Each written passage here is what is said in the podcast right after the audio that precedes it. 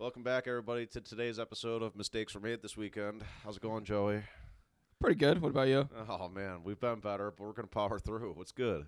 Uh, yeah. So I do have one quick gambling story I wanted to share. Oh, brother. So UFC Fight Night last night. Oh, I thought you were going a different direction. Go ahead. No, so I cooked up a parlay of six fights. Yeah. I had like two like plus two hundred underdogs, and then a, a couple like the biggest favorite was like minus two fifty, and then it was like minus one fifty. Yeah.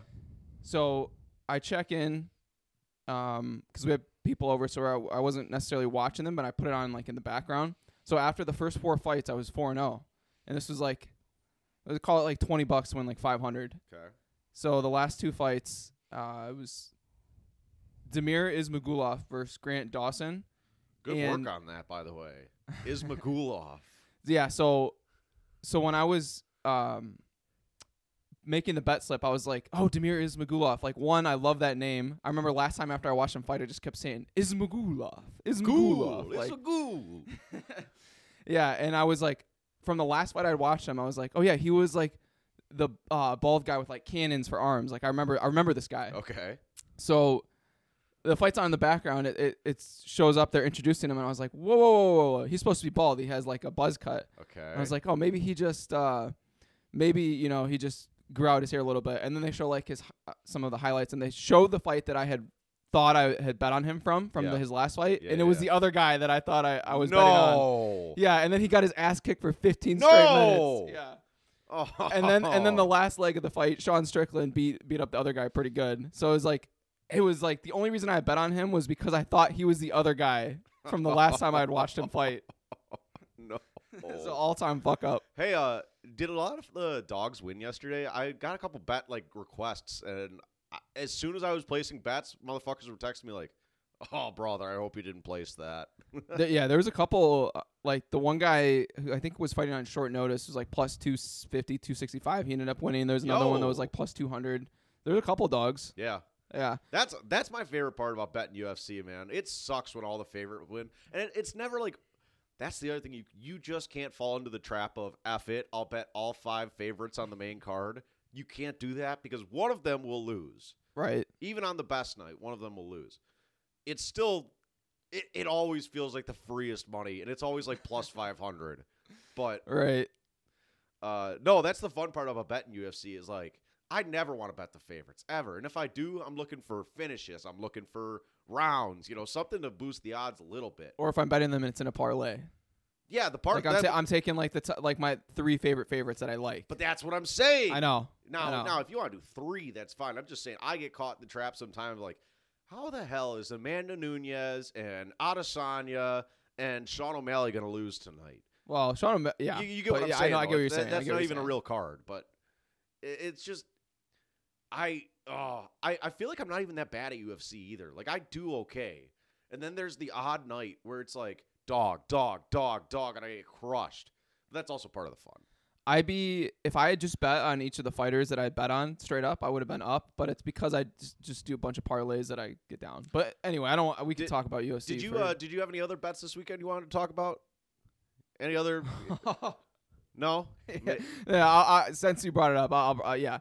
So I was at the gym yesterday You're morning. a sicko for this. This is the sickest, most disgusting thing I've heard. it was like, and I, I should have been aware of like the context because we were at the gym at like ten thirty, maybe eleven, and uh, to finish out my workout, I was on the treadmill and I look up at one of the TVs and they were airing the USFL championship. And The it what? was the USFL Football League USFL? championship. Yeah. Okay, okay.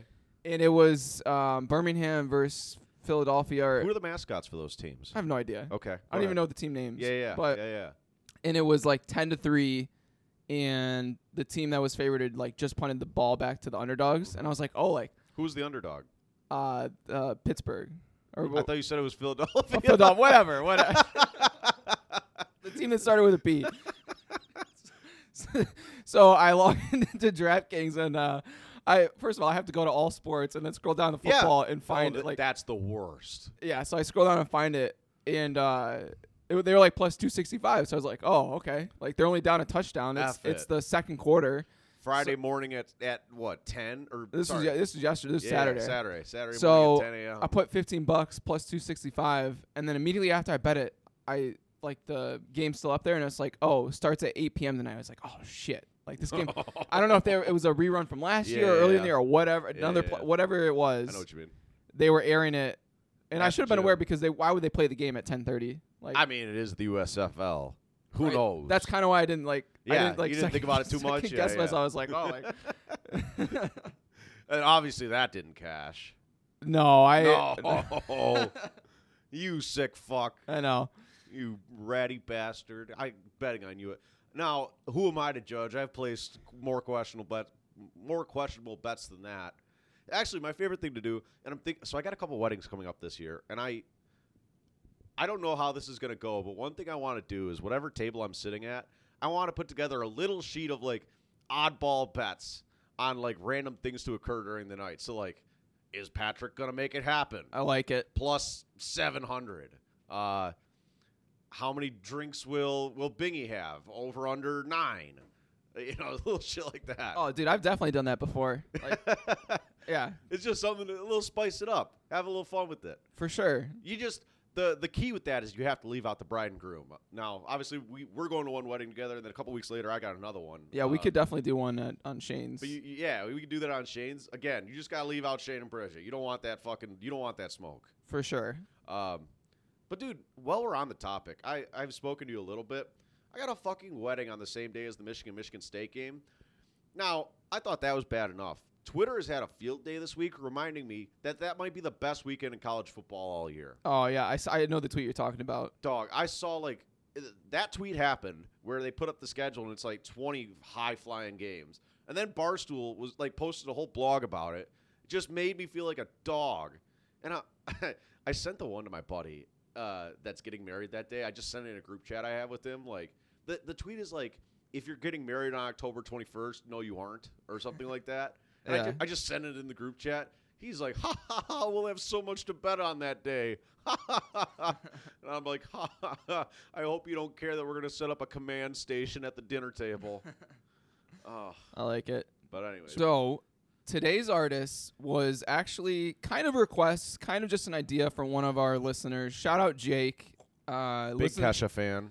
listens to every episode and, and uh, we are sitting around the fire and he's like hey like you guys are just doing artists that you really really love like you should do someone that you probably will hate like like kesha or someone so i thought about it for a little bit and i was like yeah like uh, for something different like i don't re- i'm not familiar with kesha's work outside of like the songs i've heard on the radio uh, so that's why we kind of did this but the joke is on jake because i actually enjoyed a lot more of kesha's catalog than i thought i would I think I'm going to get exposed today.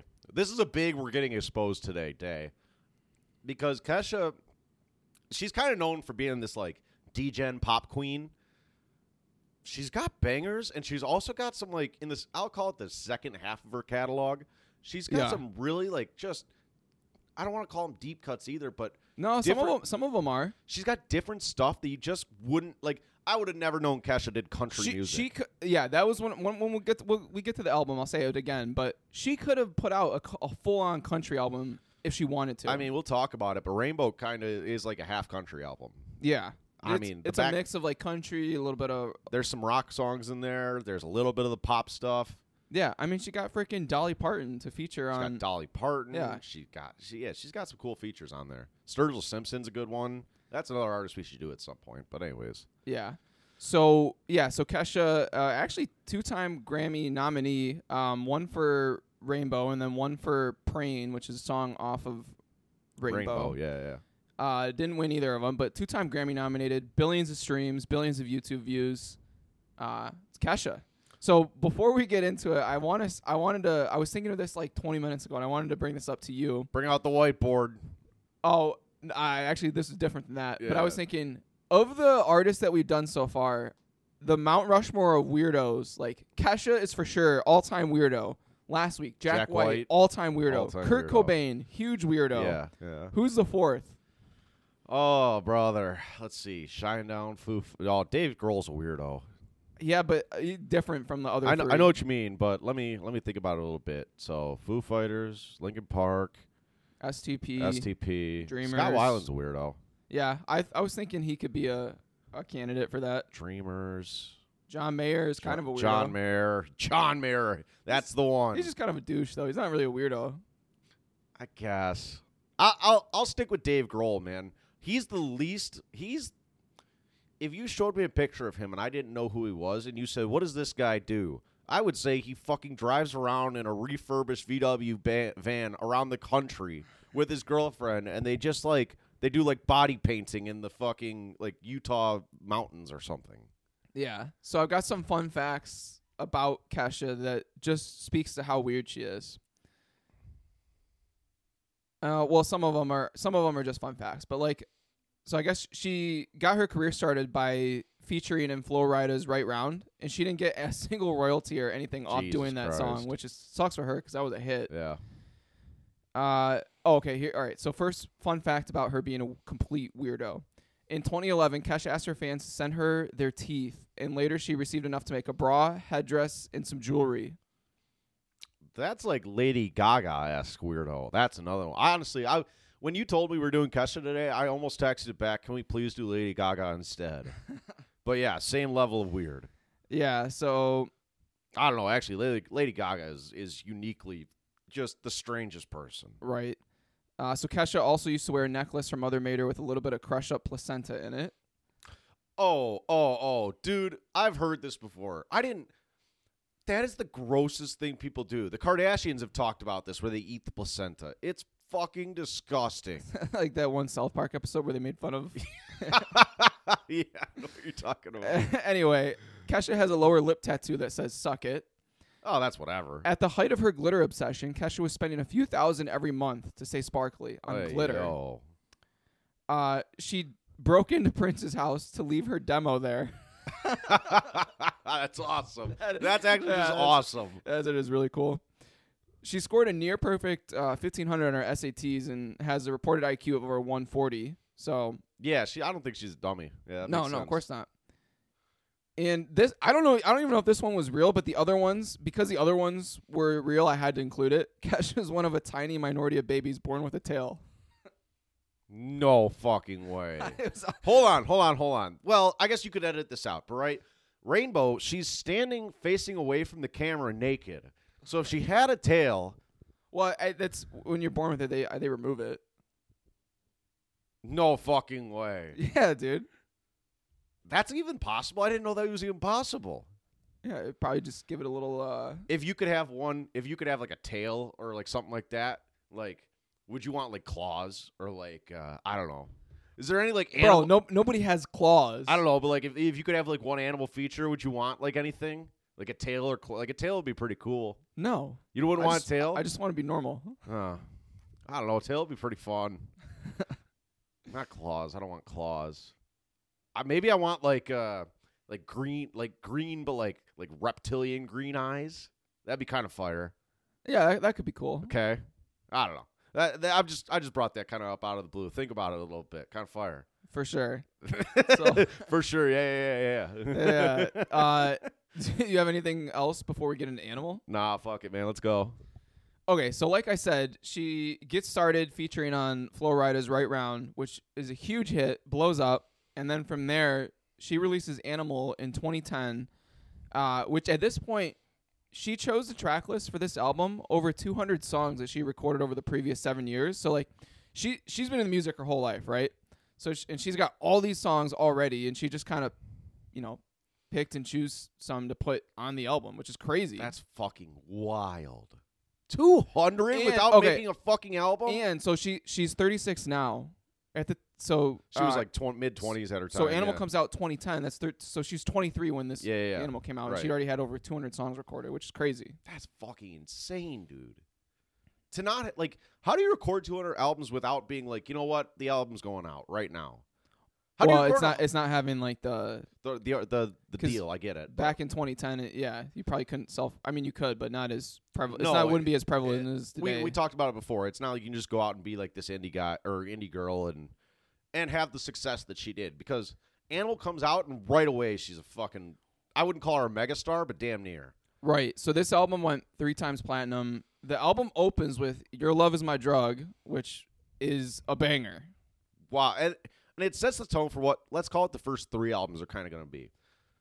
she the first half of her catalog is kind of what I said earlier when I called her like a degen pop queen. She's this like raucous, rowdy woman that just kind of does whatever the fuck she wants, living out in L.A. And uh, your love my is my drug is kind of this like. It, feels a bit taboo to like throw it out there that quickly, but the first song on the first album, "Your Love Is My Drug," like, yeah, I'm doing drugs, but like, not really, but like, you know what I'm saying? Like, Well, yeah, I mean, this song is about loving someone so much that it's like, yeah, yeah, yeah, yeah. But I, I, I like the fact that you put the, the drug reference on the title Right, right, right. there. It kind of it just sets the tone for what this is going to be. But it's a high tempo, glitzy, synthy pop song. yeah, I don't care what people say. The rush was worth the price I pay. I get so high when you're with me, but crash and crave when you leave. Uh, and she actually co-wrote this song with her mom. Oh, that's cool. So her, like her mom helped her write, or you know, co-write a lot of yeah. songs throughout her catalog, and uh, she grew up without a father, so her mom's Mhm. huge in her life. But I thought that was pretty cool, like writing a hit song with your mom yeah, yeah, yeah. No, this is this is one of her best songs for sure. for sure. Yep. And then the second track off of Animal, her biggest song to date, for obvious reason. Wake up in the morning feeling like P. Diddy. Grab my glasses, I'm out the door. I'm to hit the city. Before I leave, brush my teeth with a bottle of Jack because when I leave for the night, I ain't coming back. TikTok. Iconic. Uh, iconic. It's this like kind of mid tempo, again, another pop hit, but it's got this thick drum that's just hitting throughout. And it just it sets a great tone on top of her vocals. And what I wanted to say on the last song too, she some artists get a little bit like they they use the the auto tune on the vocals and it doesn't always hit like who's the rapper? Uh T-Pain? t-pain. That's so overdone. I've never really been a big fan of t-pain. Same. her auto tune however is fantastic.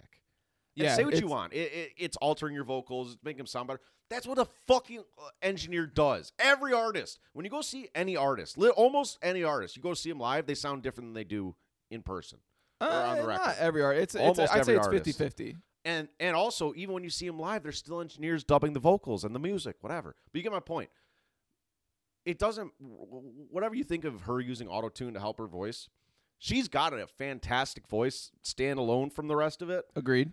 The auto tune cranks it up to ten, dog. Yeah, her her auto, I, that's a good point. Her auto tune is definitely one of the best. It's in so recent so memory. good, so good. And she's got this like kind of like buzz to her voice, like ah, that like I don't know. It just it, it fits right in with this persona she's building at this time of like, like the, what I mentioned earlier, and it, it it just fits perfectly. A truly, truly great line from this song. Before I leave, or uh, brush my teeth with a bottle of Jack. Like just that alone, like, just even that phrase, not even the whole D-Gen. line. It's just D-Gen. it's great. I love it. And so this song for me, and I mean for us too, we're close to the same age. Like this came out when we were in I was beginning of high school. You would have been a middle little bit school, younger, I but think. Yeah.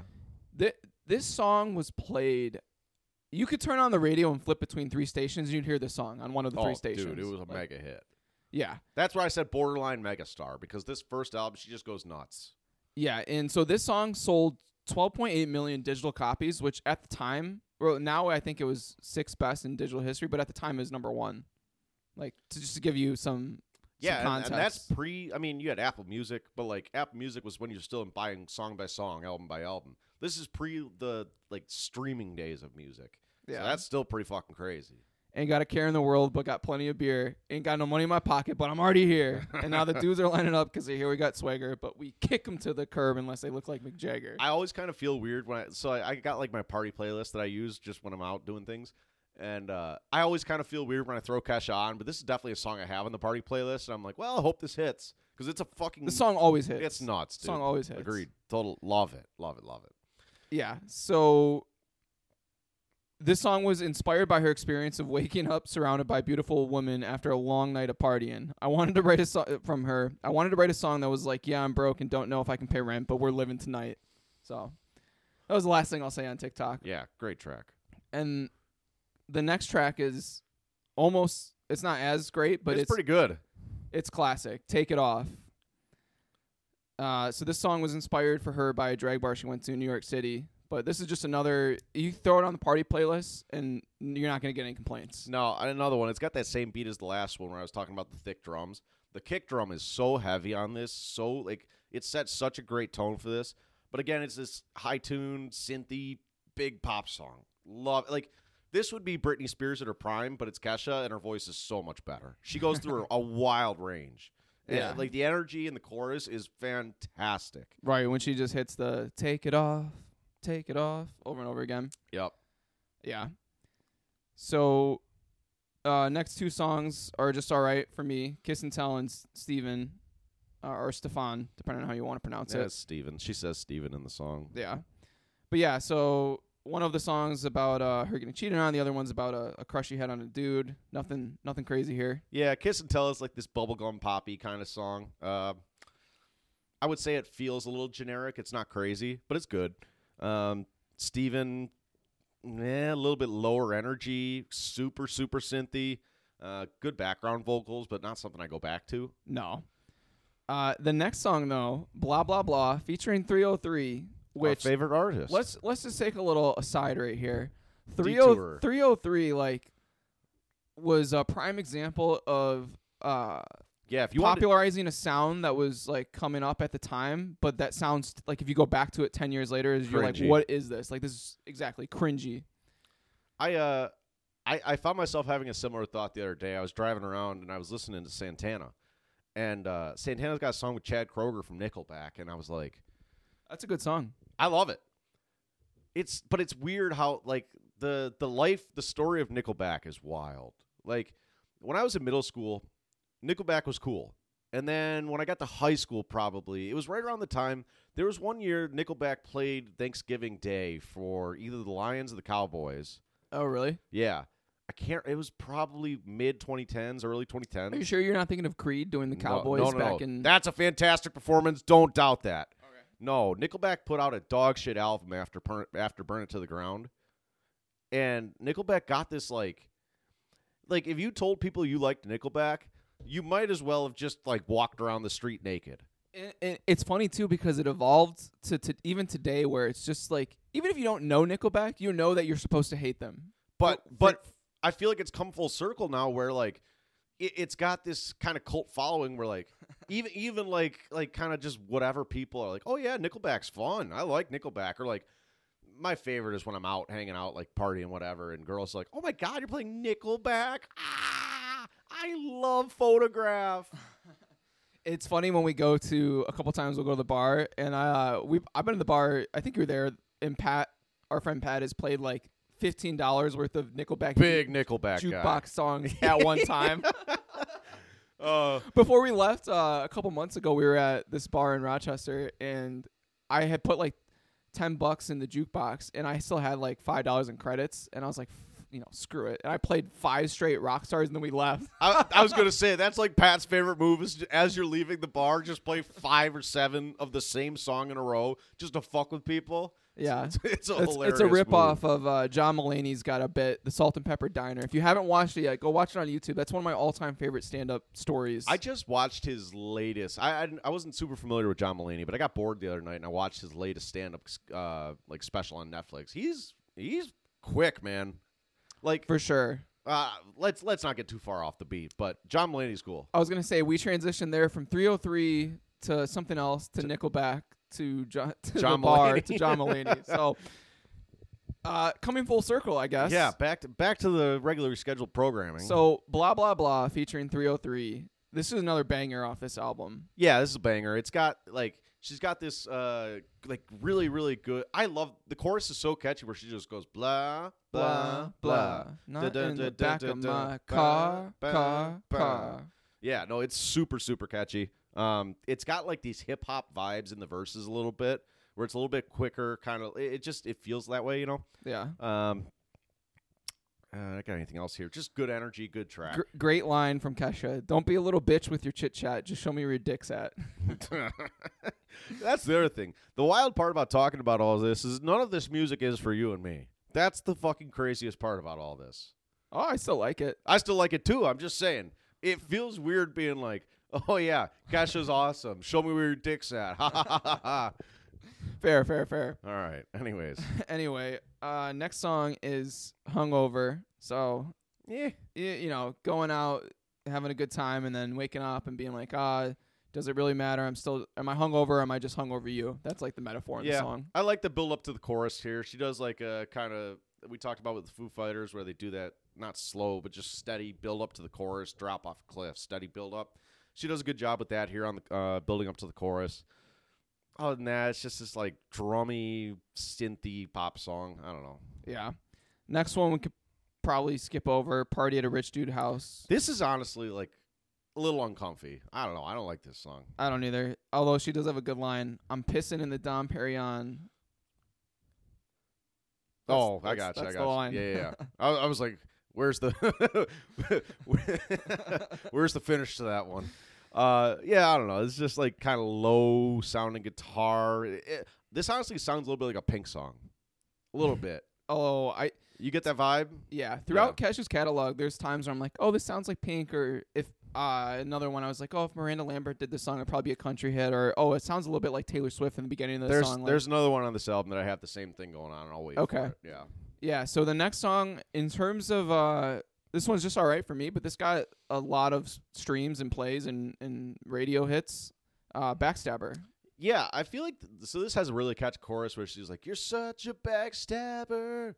Um, I don't know. The horns are really cool on this song. That's what I do like is the horns on this song. High tuned horns, like kind of throughout. Bam, bam, bam, bam, bam, bam, bam. Um, I kind of like it, but yeah, I, I feel like I've heard the song. I like. I feel like the the instrumental has been used for commercials and stuff. Yeah, I don't I don't hate it. So a backstory in this song, it's actually about a friend who stole her car. So Kesha said, "If you're gonna steal my car, you deserve deserve to have your name in a pop song, and I'm gonna talk shit on you." Which again, it just goes back. Kesha's just this wild, crazy, like free, Trade deal. free spirit, but uh, yeah, You get my car. I get a hip hop song. Oh man. yeah. Uh, the next two tracks don't really stand out to me too much. I don't know about you. Oh, blind. We, we have to talk about blind. We can skip. okay. Blind. is- Dinosaur is truly terrible. We have to talk about how bad this song is. yeah, another one I felt uncomfy about. This is so at the time she's 23 and who knows when she wrote this song, but she's just singing about some old dude hitting on her and it just goes yeah. D I N O S A U R a dinosaur. You're a dinosaur and O L D M A N. You're just an old man. yeah, it's this like really cringy, kind of like bubblegum pop again. Hitting on me, what you need a cat scan. Oh, it's just yeah. it's I- just uh this is one where like this is just trash. Yeah, I will. I this is bottom five for sure. I wasn't a Oh, big fan. for sure. I I I get it. It kind of fits her at this time, anyways. I just I oh god, I It's- don't, I don't. It's almost funny how again. bad it is. Not long till you're a senior citizen and you can start around with that sexy tank of oxygen. Honey, your toupees fall into your left side. Get up and go, bro. Oh wait, you're fossilized. Ugh, Hey, dinosaur, baby, you're prehistoric. yikes! Ima- imagine this song being written about you. Ugh, gross. Some like 45 year old like finance bro that's like losing his hair or whatever and tries to hit on Kesha and then he's like, oh shit. Ugh. Anyway, terrible Anyways. song. The next song I do want to talk about a little bit. Dancing with Tears in My Eyes. This one I noted down. This sounds like Pink a little bit.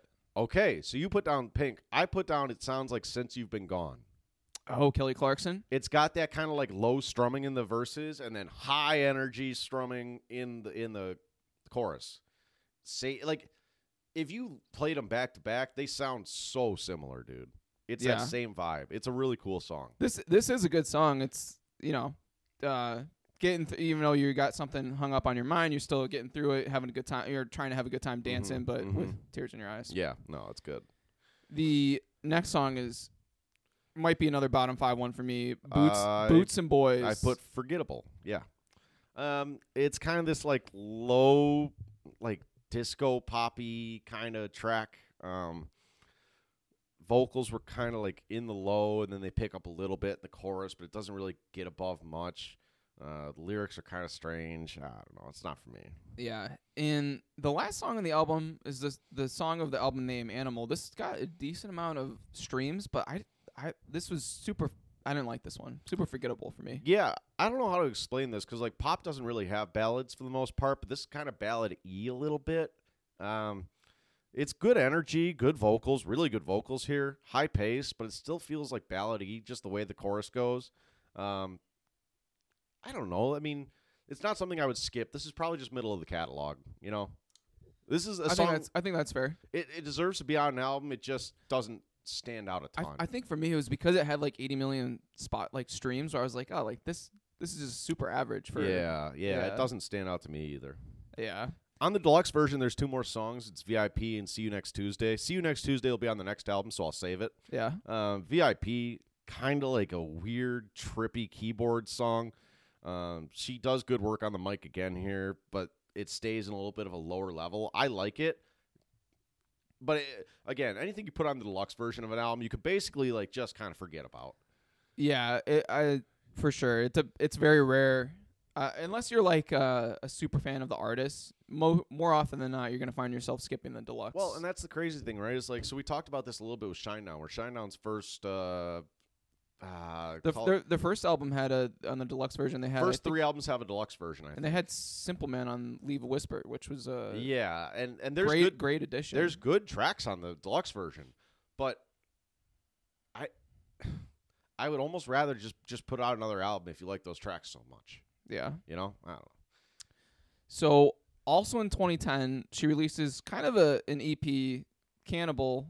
Yeah, It's it's got s- several songs that I think was similar to Animal, where she had already like written and uh, loosely recorded some of these Mhm, songs, and she mhm. was just kind of piecing them together. That kind of because w- with the success of Animal, I think it was just kind of like a hey, like let's put some more music out. Like this is this is blowing up like way faster than we, could have got we got we got 200 in the bank. Fuck it. and exactly, we've already got all these songs ready to go. So let's let's get to the studio. Before we get into Cannibal, do you want to take a regularly scheduled break? Sure. Okay. Waiting for our commercial break here. Welcome back. So the EP opens up with Cannibal, self-titled. Uh, I eat boys up breakfast and lunch. Then when I'm thirsty, I drink their blood. Carnival, animal. I am a cannibal. I eat boys up. You better run. This song is not for me. It's not terrible to me. I think this is just another middle of the uh, of the catalog for me here. It's kind of like Cannibal has this like like bit vicious vibe to it, and the song has a little bit of that like drippy, like kind of vicious feel to it a little bit. And vicious is too strong of a word, but it's the word I'm thinking of right now. Yeah. Um, strong kick drums on this. Good work on the vocals. Um, I like the build up here too. It's it's fine for me. It's a good track. Um, not the, not her greatest. The problem is like she has so many bangers in the first two three albums that this one will probably be forgotten by most. Yes. And speaking of bangers, let's get right into it. We are who we are. Yeah. So this one, even if you don't recognize it by name, if it came on tonight, we're going hard, hard, hard, hard, hard, hard, just like the world is R, R, R, and she just does that throughout like the chorus. Which she actually, this is one thing I did want to bring up. She does this for a lot of her like hit songs, where she'll just like uh enunciate like the first like syllable of the word, and then like like four or five times, and then finish it off on like the sixth time, and it it always almost always works. I was gonna say it's probably one of those like algorithmic algorithmic things you can just do with music. Like if you're a pop star, just do that and it'll work. You know. Yeah. Um, but no, this is a really cool track. Kind of up tempo, high energy, upbeat, um, synthy pop song again. But the energy makes it stand out a little bit. This is just a really cool song. Yeah, so this song's about being yourself, and and Kesha said on this song uh, there were a lot of suicides going on at that time, and she wanted to inspire people to be be themselves. It's just a celebration of your own like quirks. Um, she was saying about the kids that committed suicide. You know, I have no idea how these kids felt. What I'm going through is nothing compared to what they had to go through, but just know that things eventually, you know, get better for you, and you need to celebrate who you are, which Yeah. is That's cool. It's, it's cool that she turned that into like a hip hop song. Yeah, and you would never think that. Just listening to it, this song is very much like live life to the fullest vibes. For sure. But you see, you would never know that. But that's so fucking cool. One other thing about this song, I love the little like intro and outro uh bits on the keyboard or synth or whatever it is. The do do do do do do. Yeah. It's such a classic pop beat. I fucking love it. Yeah, so again, this is like uh where I think uh doing Kesha like going into it you're like, "Oh yeah, like surface level, like it's just going to be a bunch of pop like yeah, yeah. uh, and then when you kind of dig into it, it's like, okay, like this she's a real artist. She's got a good she's got a good vocal range or at least after the first couple albums she expands her vocal range, she expands her sound like she's just a, a, a true artist in the sense of the Well, and we haven't even gotten out of the pop section yet. I know. So I'm, I'm excited to get past it, but let's continue. yeah, next song Sleazy. I don't like this at all. I I think this is pretty similar to Cannibal. I'm not as much of a fan as this song, but it's similar feel to it. Uh, drippy again. Uh, just another good mid tempo, kind of hip hoppy pop song. I don't know. It's fine. Eh, lower half of the catalog for me. Whatever. Yeah. Next song is another banger, Blow. The opening of this kind of sounds like Gangnam Style. Oh yeah, dude. I love what they do with the vocals. Who, the engineer did fantastic work with her her voice here because the especially so in the chorus she's got this like stuttered blow uh uh uh uh uh uh oh. Obviously she can't do that. Like she could. I just kind of did it, but like the engineer did fantastic work to like get her voice to hard cut for like a second and then hit back in. It's fantastic. So what they did to do that was they took like uh, parts of her yodeling and then just hit it with super heavy auto tune, and that's Mm. that's the product you get of that. Yeah, it's it's really really cool. I this is a fun fun like high energy, big sound pop song. It's another throw it on the party playlist, and you will get no complaints. Absolutely. So the next song is the Herald song, uh, a cool song that's kind of more personal to Kesha. Yeah, I thought the same thing. This is a little bit slower, but they still the auto tune. The auto tune is very prominent in this song. Her voice is really tuned up. Um, she's got these kind of like sweeter vocals a little bit. Uh, taps like taps into a softer side, but sweet at the same time. Um, good energy in the chorus. It's not for me. I'm not a huge fan of this song, but I can see how this is a personal song. Yeah, I I'm kind of with you there. Uh, yeah. So she's like, I see your face in strangers on the street. I still say your name when I'm talking in my sleep, and in the limelight, I play it off fine, but I can't handle it when I turn off my nightlight. So Yeah, even if it's not for you, it's it's cool that she's showing a, a more personal side. Yeah, you don't see this much, uh, especially in the first couple, two, three. Well, third album a little bit. More, but more so in yeah. yeah. we get the second half of the catalog for sure. But uh, cool, uh, cool for her, not cool for me. Yeah, the next two songs are very eh for me. I Cra- kind of like "Crazy Beautiful Life." Um, it's kind of this like mid-tempo, high-energy, synthy pop song again.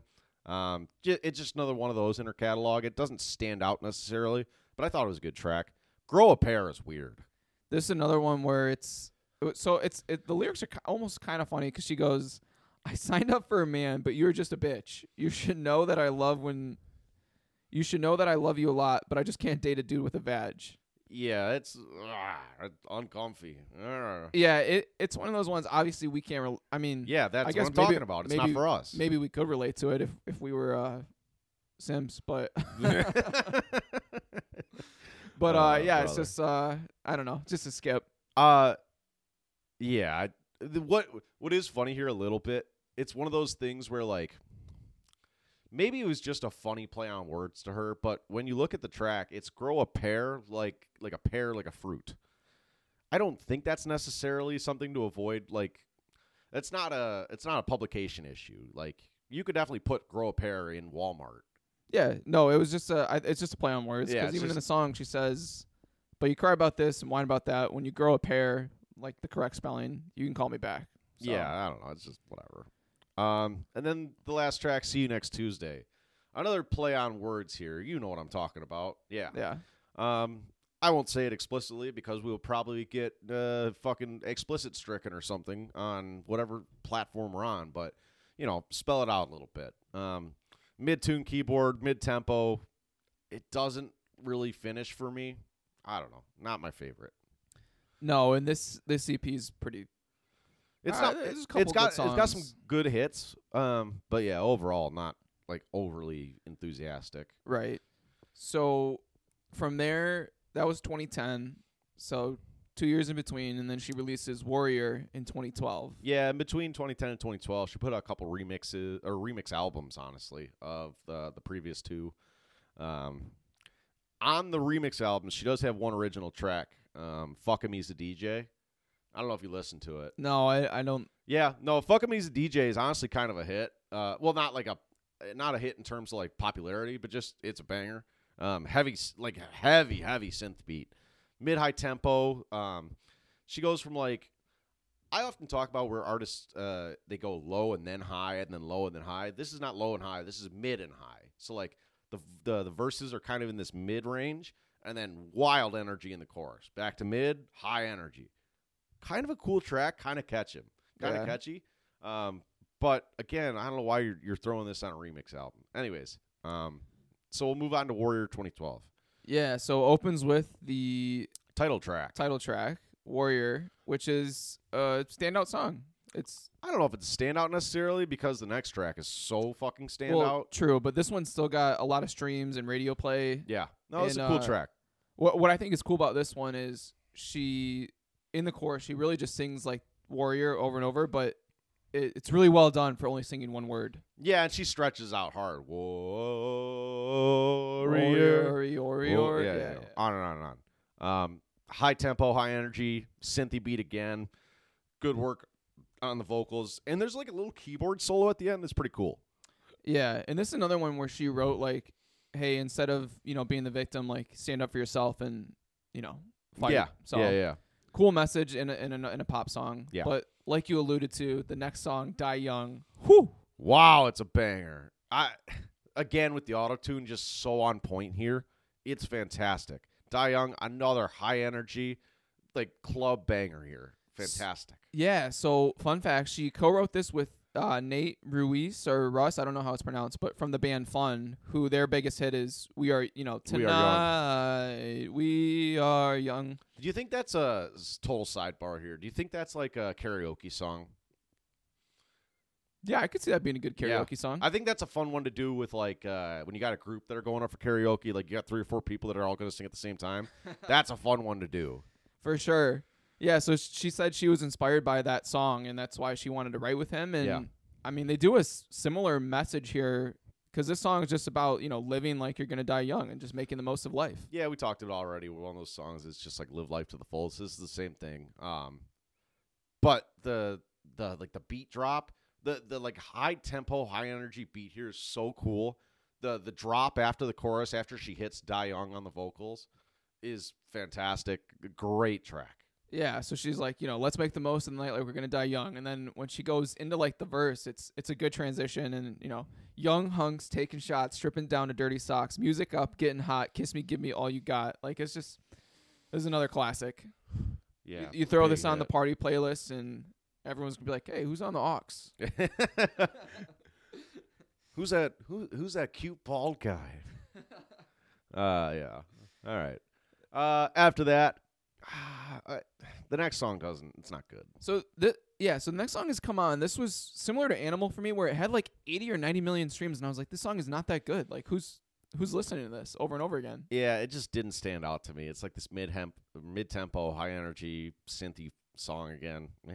Yeah, Thinking of you, a little bit different. She doesn't do this often in the first three albums, but there's a there's this kind of simple, heavy guitar chord mixed into this song, along with the synth and the beat. Uh, high energy, great work on the vocals. A little bit of this like rock vibe throughout. I don't know. It's just something different. I don't know if it's good or not, like good or not. It just stood out to me a little bit because it's the first time I got that vibe. yeah. And I made a note.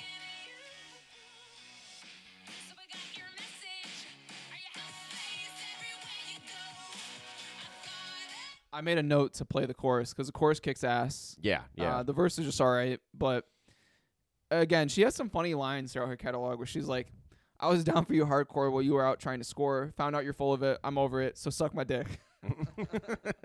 Which kind of back in like 2012 too would be a little bit more risque than as opposed to today.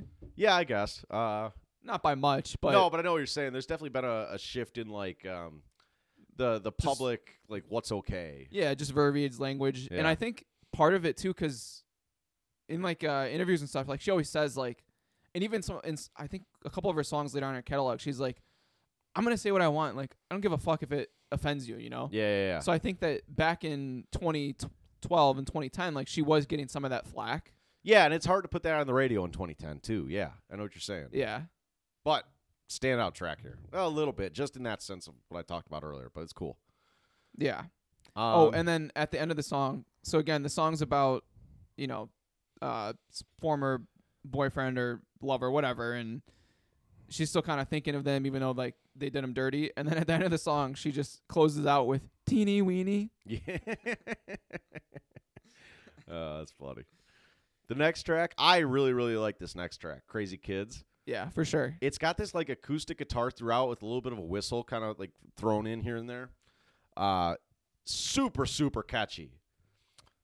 This is a strange comparison, but I got like Shakira vibes here. A little bit in the verses, you know, where she's oh like Oh throwing yeah, her voice a little There's bit. a little bit of the yodeling, a little. Yeah, yeah, yeah, a little bit of that. Um, there's an awesome like beat drop from the chorus into the verse. Love it. Really, really good track. Uh, and this doesn't get this doesn't get the pop like it doesn't get the popularity probably it, it deserves compared to some of the other songs. But this is a really, really good track. Yeah, so let me hit the lyrics, and I've got a good fun fact about this song. So, uh, one of the lyrics I like, she goes, "I'm fresher than that Gucci. Them boys they want my coochie. I say nope, I'm no hoochie. Your homegirl hating. I say hoochie. Kesha don't give two fucks. I came to start the ruckus, and you want to party with us because we crazy motherfuckers. Like, just uh, just great lines. Yeah, yeah. So the story behind this song, uh, the lyrics were inspired by a birthday party of Kesha's, where she described it as like a crazy night. Um, at the end of the night, she was having so much fun. At like seven in the morning, she was jumping up by herself on a mini trampoline, going, "I'm having so much fun." Uh, so for her birthday party, she got a tattoo artist, and everybody who came could, so that they could get a tattoo to remember the night. That's which is fire. again, Ke- That's an Ke- awesome rich person move. well.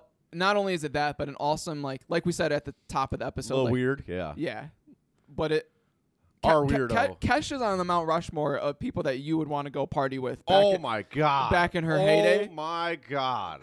Not now. She again. She's like 36 now. Whatever. Yeah. Back in her heyday, I I couldn't hang. None of us could hang. No, of course not. I don't know anybody that could hang, honestly. But like we talked about it a little bit two weeks ago when we did Jon Pardi. We're like, oh, he'd be a fun guy to hang Yeah, out with. yeah, yeah. Kesha's at the top of the Well, list. different. That's a different hang, but it's fire. No, you're right. 100%. yeah. Great song. Yeah. So the next song, I kind of like this one too. Nah, I wasn't a big fan, but go ahead. Yeah, wherever you are. It's a song how uh, about. Well, this is from Kesha. It's a song about how the love you have. Oh, let me. Uh, I'll have to chop this. So wherever you are, it's a kind of a nostalgic song. Just thinking back to time that you spent with someone, and you know, thinking like, oh, what if, uh, what if it's, you know, I wish I just had more time with them, or just thinking back to a fun memory. Yeah, it's got this like mid-tempo, high-energy synthy beat, but this one just kind of didn't stand out to me. I don't know. It just felt like it was another one in the catalog. They just it was a toss-in. See, I, I think this one's a little bit more personal to her. Just thinking back to, it's kind of like uh, Jon Pardi's Calif- California Sunrise or Yeah, yeah. Santa Cruz. Actually, would probably be a better comparison. I'll save what I just had to think. I'll save it for the end. But Okay, um, yeah, no, I don't know. yeah. So next song is Dirty Love. It's a lot of fun. This song's a lot of fun. I don't like this one. You don't like this one? So they, they get Iggy Pop on the song here. Um, old school kind of like dude pop artist. It's this back and forth, high energy kind of guitar-y, clap along, some, like something here. I thought she did really good work on the vocals. I again, I'm a sucker for the like the duo, the male female duo. I thought this was a fun track. So it, yeah, it, it is kind of fun. I don't hate it, but um, I mean the song is they're basically just screaming about sex. Yeah. Well, I mean, okay. You really want you really want to get into the nitty gritty of what the songs are about?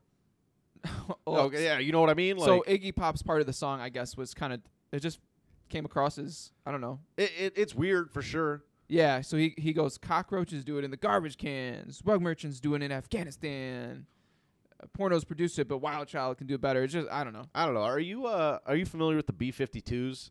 It kind of No. I get that vibe a little bit. Love Shack, uh, Rock Lobster. Oh, okay, yeah, I get a little bit of that vibe because that's another group where they have the male and the female all the time, basically. But uh, I don't know. Just it, it's a weird track, but I I kind of like dug the campy kind of energy here. I don't know. yeah. Well, uh, and so Kesha Iggy Pop was uh, one of her like idols, so Yeah. it's cool that she got to do a song with him. Yeah, and I'm not a big Iggy Pop fan, but it's Me cool they brought him in and like did it. So Yeah. Next, um, next yeah. track, Wonderland. Eh, I don't know. I mean, this is another one that's it feels personal to her. It's a slow kind of guitar piano song. Remini- it's all about like reminiscing on better times. Yeah, Um, it's it. This kind of reminds me of um, the kids aren't all right. The Offspring, where he circles back to like, you know, several ch- childhood friends or whatever, and kind of what they're doing now. yeah. No, I and hear there's that. a similar vibe of like thinking back to you know your beginnings and what you used to do with some of your friends back then. I feel like I've done this already like five times on this episode. The the yeah no or the no yeah. It's such a midwestern thing to do. It doesn't mean anything. It's just filler. yeah, Oh, it's just brother. a better sounding. Uh, yeah, Yeah. yeah, yeah. No, no, no, no. Yeah. Yeah, yeah. uh, yeah, no, but uh, I don't know. This this one, it's not for me, but it, it was super personal to her. It's cool. yeah. Next one, I don't have anything on. Eh. Only want to dance with you. Yeah, I don't know. This is kind of fun. Uh, it's like this pop rock song, mid high tempo, good energy. Um, they do cool work. The engineer again, good work laying layering her voice on this song. Um, it's got this cool little solo at the end that I kind of like too on the guitar. Um, it just just because it's probably one of her first like uh, dives into pop rock a little bit, it stood out. Um, I think this is like upper half of the catalog. Maybe not her best work, but good work here. Yeah, no, no, no. Yeah, yeah, yeah, yeah, for sure. No, just fucking with you. so Uh. the next song I is I have it labeled as decent, supernatural. I if you if you got anything on this, go for it. If not, I got a it just fun fact. I got hard EDM vibes on this on this song, and that's something about this whole album. I I some of the songs like stick out to me just because on the first two albums or the first album, the EP, whatever you want to call it, she's definitely got EDM like bits to it, but it's I wouldn't call them EDM songs. This is an EDM song, um, and this is right around the time where I would say EDM is crashing with pop. Um, you know, 2012, it's it's coming into the mainstream more. Um, and this is an EDM song where it's got that like classic build up, build up, build up, drop, build up, build up, drop. yeah, and she's got a great voice for that Oh, style dude. of music. Dude, it's there's a couple of artists I can think of off the top of my head that are like really good like this. Um, oh fuck, it's it's I'm losing it right now. My bad, but uh, yeah, she's got a perfect voice for it. Yeah. So this song, fun fact, is about having sex with a ghost. Yo, So again, going back to Kesha being super weird, she said she had a personal experience with a paranormal lover and wanted to write a song about it. what the fuck? That's a wet dream. Baby, when you're touching in the dark, baby, when we're touching in the dark, can you feel it? I can hear the pounding in my heart. Can you feel it? When you take my body to the stars, I believe it. Boy, this love is supernatural. Can you feel it? Damn, I want some of that ghost coochie too. That'd be fire. All right. Uh, the Oh. next track, "All That Matters," uh, parentheses, "The Beautiful Life." Yeah, just a decent song about how life is good. Yeah, good vocal energy here. Another like solid EDM track. Um, I get that square wave vibe, up down, up down, hard here. Um, I don't know, middle of the pack. Yeah, same with the next song, "Love Into the Light." It's a decent song. Another another decent song. I'm not saying it's a bad song. It's a decent song about the Yeah. importance of love and acceptance. She's got this like kind of cool, like low, uh, like almost hollowed out drum feel to to this song uh, throughout. The the comparison I had here is like you know the drums on "In the Air Tonight." Yeah, of course. It's it's kind of that same thing here, and it's not the same beat, obviously, but it's the same drums on this song. Um, I don't know, just it's a cool, different thing here. Um, but yeah, it doesn't really. It's not a great song, not a bad song. Just yeah. fine. I, I didn't have any. I didn't prepare any notes for the bonus tracks. No, you're I cool. Oh, yeah, it, it's hard for me because like I just go right into the bonus albums. So See, I always I just listen to the album start to finish, and I do it, and then I do all my notes, and then at the end I'm like, oh, like, am I gonna? There's like three bonus songs, you know. yeah, yeah, yeah. So let's see here. Oh, I got a, I got a lot of bonus songs here. There's Last Goodbye, Gold Trans Am, Out Alive, and Past Lives. Yeah, yeah, yeah, four tracks here. Did you? So you didn't? Okay. Uh, I, I listened to them, but I don't have notes. Yeah, I'll just hit a little bit. Last Goodbye, it's kind of this like mid tempo kick drummy song with a little acoustic guitar in there. Up tempo, cool, cool vocals. Gold Trans Am. Uh, Gold Trans Am is the beat that has been played since the beginning of time. It's the we will, we will rock you. Yeah. every dude. How many? If I just sat down and I'd had a group of people just hit that, how many songs could you play on that beat? Think about it, dude. Uh, there's a bunch. If you just like next time you're just kind of like sitting through and scroll like not scrolling, but you have your playlist on shuffle, just think about how many songs have that beat. for, for sure. It's a million, dude. Um otherwise, upbeat, fun track, good layering. She says right at the top of this song, she goes, "This song makes me want to have sex." And that's the whole song is about like fucking in a car. It's it's kind of fun. Um Out Alive, mid-tempo high beat, good energy. I love the beat drop out of this song. Kind of just it's really fun. Um, but again, we said last week, and I this is before I even started listening. that it would be really hard to do an episode about EDM artists, and so it's hard for me to say, oh yeah, no, this beat is this, this, that, and the other, without being like, oh yeah, this is it's a cool song. I yeah. give this beat drop a seven out of ten. Yeah, you know, but uh, give the if if you're listening around, give it a listen. And yeah, anyways, uh, past lives, slower acoustic track, kind of sad, not my favorite, but it's on the it's on the extras, so whatever. Um, and so that wraps up Warrior. Yeah. So Warrior comes out in 2012. She takes a good 5 years before her next album Rainbow which comes out in 27 or sorry, 2017. And the reason for that was uh she had several struggles going on. One, she went into a treatment center for an eating disorder.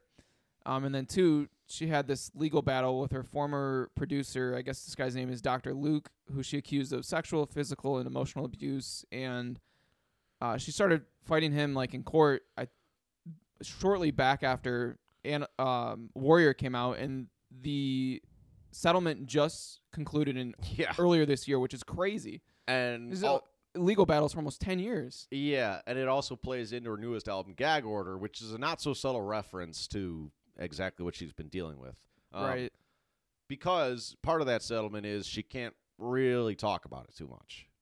Right. Um, So, so yeah. So there's a, a five year gap between Warrior and Rainbow, and Rainbow was, like I mentioned earlier, nominated for the best pop vocal album, uh, as well as one of the songs off this album was nominated for the best pop song.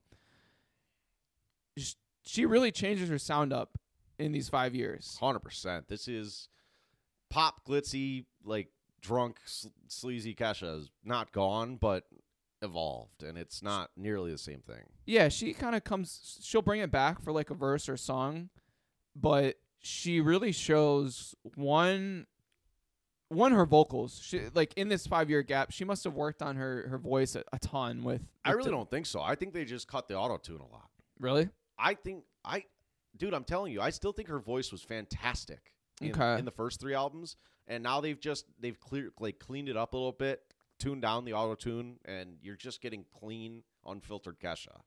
Yeah, that might be the case. I guess so. Th- so that's point number one, and also too, if you think about the time between 2012 and 2017, again, going back to the early 2010s, that's kind of when that like super poppy like auto tune. That was kind of when it was at like its peak, so to speak. I would say from like the late '90s through early 2010s. Yeah, Well, yeah, but I'm saying like that's kind of like the not the end of it, but it's I the- would call it the crescendo a little bit. sure. Yeah, So yeah, so that's the first part of it, and then the second part is she changes her sound from you know being strictly like pop yeah, to exploring like a we said, everything. Yeah. yeah, a little country, a little mm-hmm. rock. yeah, still pop. You'll get pop songs in here, but like some of the pop songs too are so wildly different. Like it's this slow kind of again like ballad type pop songs. Yeah, and I'll say so when going when I was listening through her catalog and I got to this album, I was like, whoa! I was like pleasantly surprised. So if you're a fan of you know just Kesha's pop stuff, I would check out Rainbow and High Road for sure. Yeah, And yeah, I agree. even if you just skip around to the songs that we kind of talk about a little bit more in depth, like yeah, there's a lot to find there. no, I agree, hundred percent. It's this is a really really cool album. Um, so let's get right into it. Starts out with "Bastards." It's a it's a country song. hundred percent. which is shocking. When you when you turn on this album and you hear that, you're like, "What the fuck is going on?" But it's shocking. It's this kind of just slow acoustic country song, um, kind of personal, like like dealing with trauma, coming around the other side, like doing better, uh, well, trying to do better at least. A little bit of the electric guitar kicks in at the end. It's it's like the last thirty seconds or so. They they throw up the electric guitar. It's a cool track. Yeah, so she wrote this when she was in rehab for eating disorder and said it was like a promise for herself to that things would get better.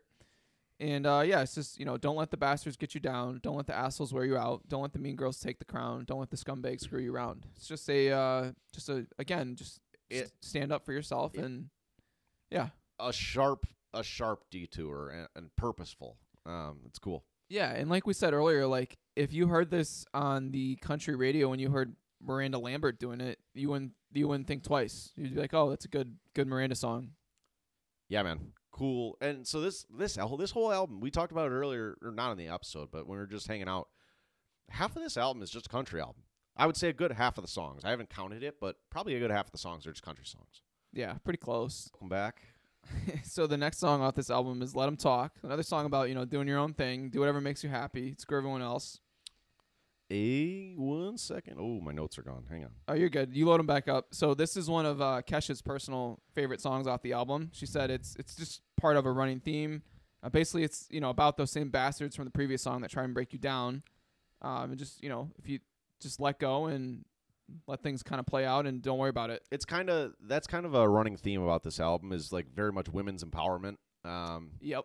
and part of part of this album too is you already talked about the the, the issues she dealt with between this album and the last album and she was kind of like this is also right around the time the me too move, movement is like pretty strong and this album is right in that vein of like fuck these shithead guys like it, it, i'm not to say it's like uh expressly like me too like what the fuck but you get very much that vibe throughout about women's empowerment. And I, I thought about, I- I was writing notes like maybe this is feminist, and I guess it is, but like not feminist in like the, I guess like woke, like fucked up kind of way, but feminist in like the women's empowerment way, which is kind of cool. You know, I don't know. Yeah. No, it's very cool. And so the next song is. Hold on. Oh, my bad. My bad. Oh, okay. Uh, what I do like about this song, so they they bring on Eagles of Death Metal on this track. Yeah. which is it's it's not at all what it sounds. These guys are just rock artists. Um, this song has like a hair metal vibe almost. It's got that really high tuned like like uh, high strings guitar feel to it. They do a cool solo at the end. Great energy. I kind of really like this song. Yeah. It's a it's a it's a good track. I mean. Yeah, no facts. I definitely uh, one that I saved. all right, sorry, I didn't want to throw it around. No, Moving you're good. on. So yeah, the next song goes off of the point that you were just making, and this is "Woman," and she wrote this song. Uh, she actually said she was enraged about Donald Trump's, you know, Yeah, grab him in the coochie comment. Uh, to paraphrase, Yeah. and then she said, after hearing that, I got in my car screaming, "I'm a motherfucking woman!" out the window, which is the course of this, or part of the course of the song is, "I'm a motherfucking woman." Yeah. and it's i mean it's a catchy song this one got i think 150 million streams so it's definitely a hit Yeah, cool, like upbeat, uh, fun track featuring the Dap Kings horns, and this this track features the horns prominently. High, like high tuned. I don't know if it's sax or like something else, but just high like tuned horns. Cool throughout. I I kind of like this track a lot too.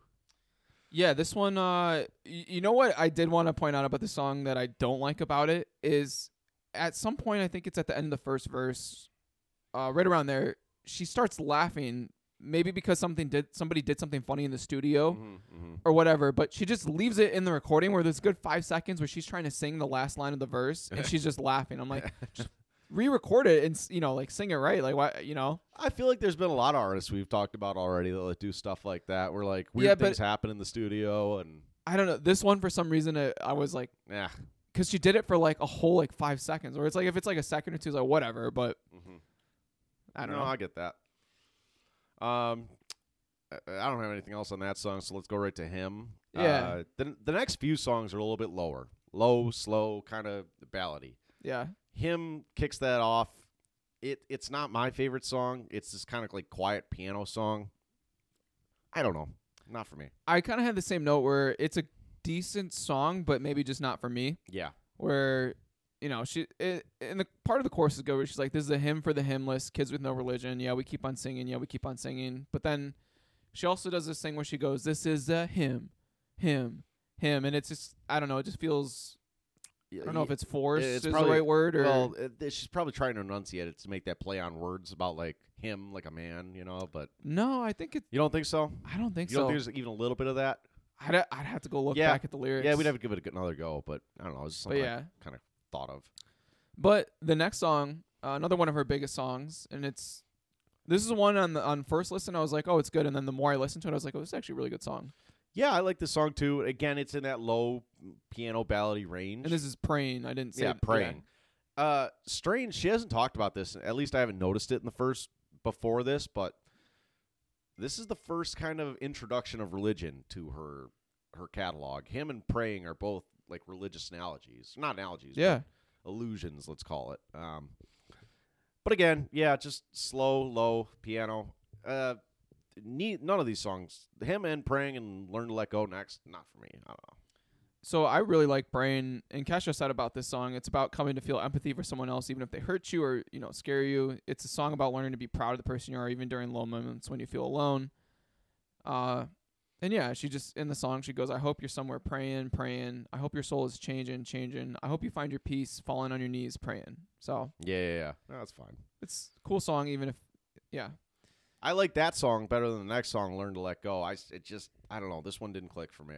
I really like the chorus on this one. Yeah, kind of catchy. I get that. Um, I it's still just whatever. But yeah, another another song that goes along with the theme of the album of you know Yeah, let go, get it, get past it. Move yeah, hundred percent. Yeah. So finding you, uh, this is an awesome love ballad in my opinion. Yeah, this this picks up a little bit. I was like, wow, kicking it into gear. Good energy here, kind of mid tempo. Uh, just a really, I like this track a lot. One of my probably favorite like lines or stanzas she has in her whole catalog. Phone down. She goes, "I know forever don't exist, but after this life, I'll find you in the next. So when I say forever, it's the goddamn truth. I'll keep finding, finding you. Yeah, I'm gonna search for your love right through hell and heaven, millions of years yet to come in in all dimensions. I know that you'll always be my happy ending, my happy ending." no, Just- yeah, yeah, yeah, no, that's pretty cool.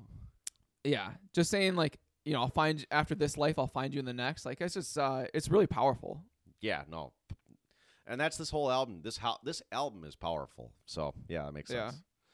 Uh, Rainbow up next, a little bit more poppy, uh, kind of mid high tempo, upbeat here. I don't know.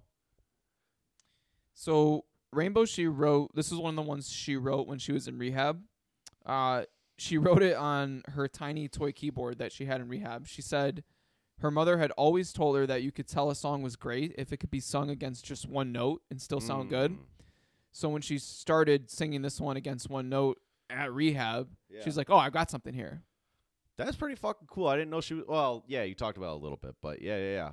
Um, this is this is part of her expanding her her. I don't want to call it range, but I guess how do I put this? Like, it's just so different from from the same old, same old. You know? Yeah, and uh, one of, some of the lines that I thought were pretty pretty cool was I'd forgot how to daydream, so consumed with the wrong things. But in the dark, I realized this life is short, and deep down, I'm still a child. Playful eyes, wide and wild. I can't lose hope. What's left of my heart's still made of gold. Yeah, yeah. That was a cool song. So yeah, and again, this album, like in terms of songwriting and and message, like it's just such a stark departure from the first two album or well album and EP. yeah, It's it's just It- cool to see like s- someone grow expanding a little bit, which is crazy because I don't think she plays any of the instruments on the, any of this music. Which actually, I wanted to bring this up earlier, and I just remembered it now. So, like, Kesha blows up after her first album and Mhm, EP, where it's Mhm. It's all just heavy pop, and you know, I'm gonna go out and party and have a good time, whatever. And even Warrior, like part some of the songs on there are along the same vibe.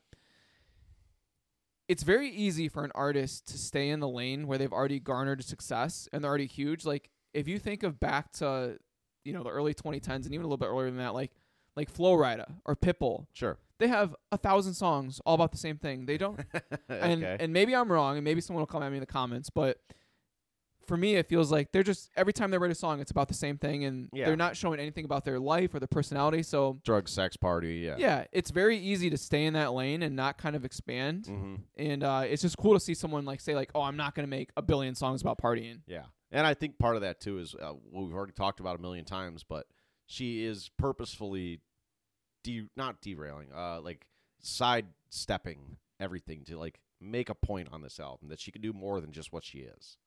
Yeah, it, yeah, super cool. Yeah, But anyway, the next song is "Hunt You Down," which sounds like, you, you know what song this sounds like? no, go ahead, go ahead. Johnny Cash. I was thinking the same exact thing. Yep.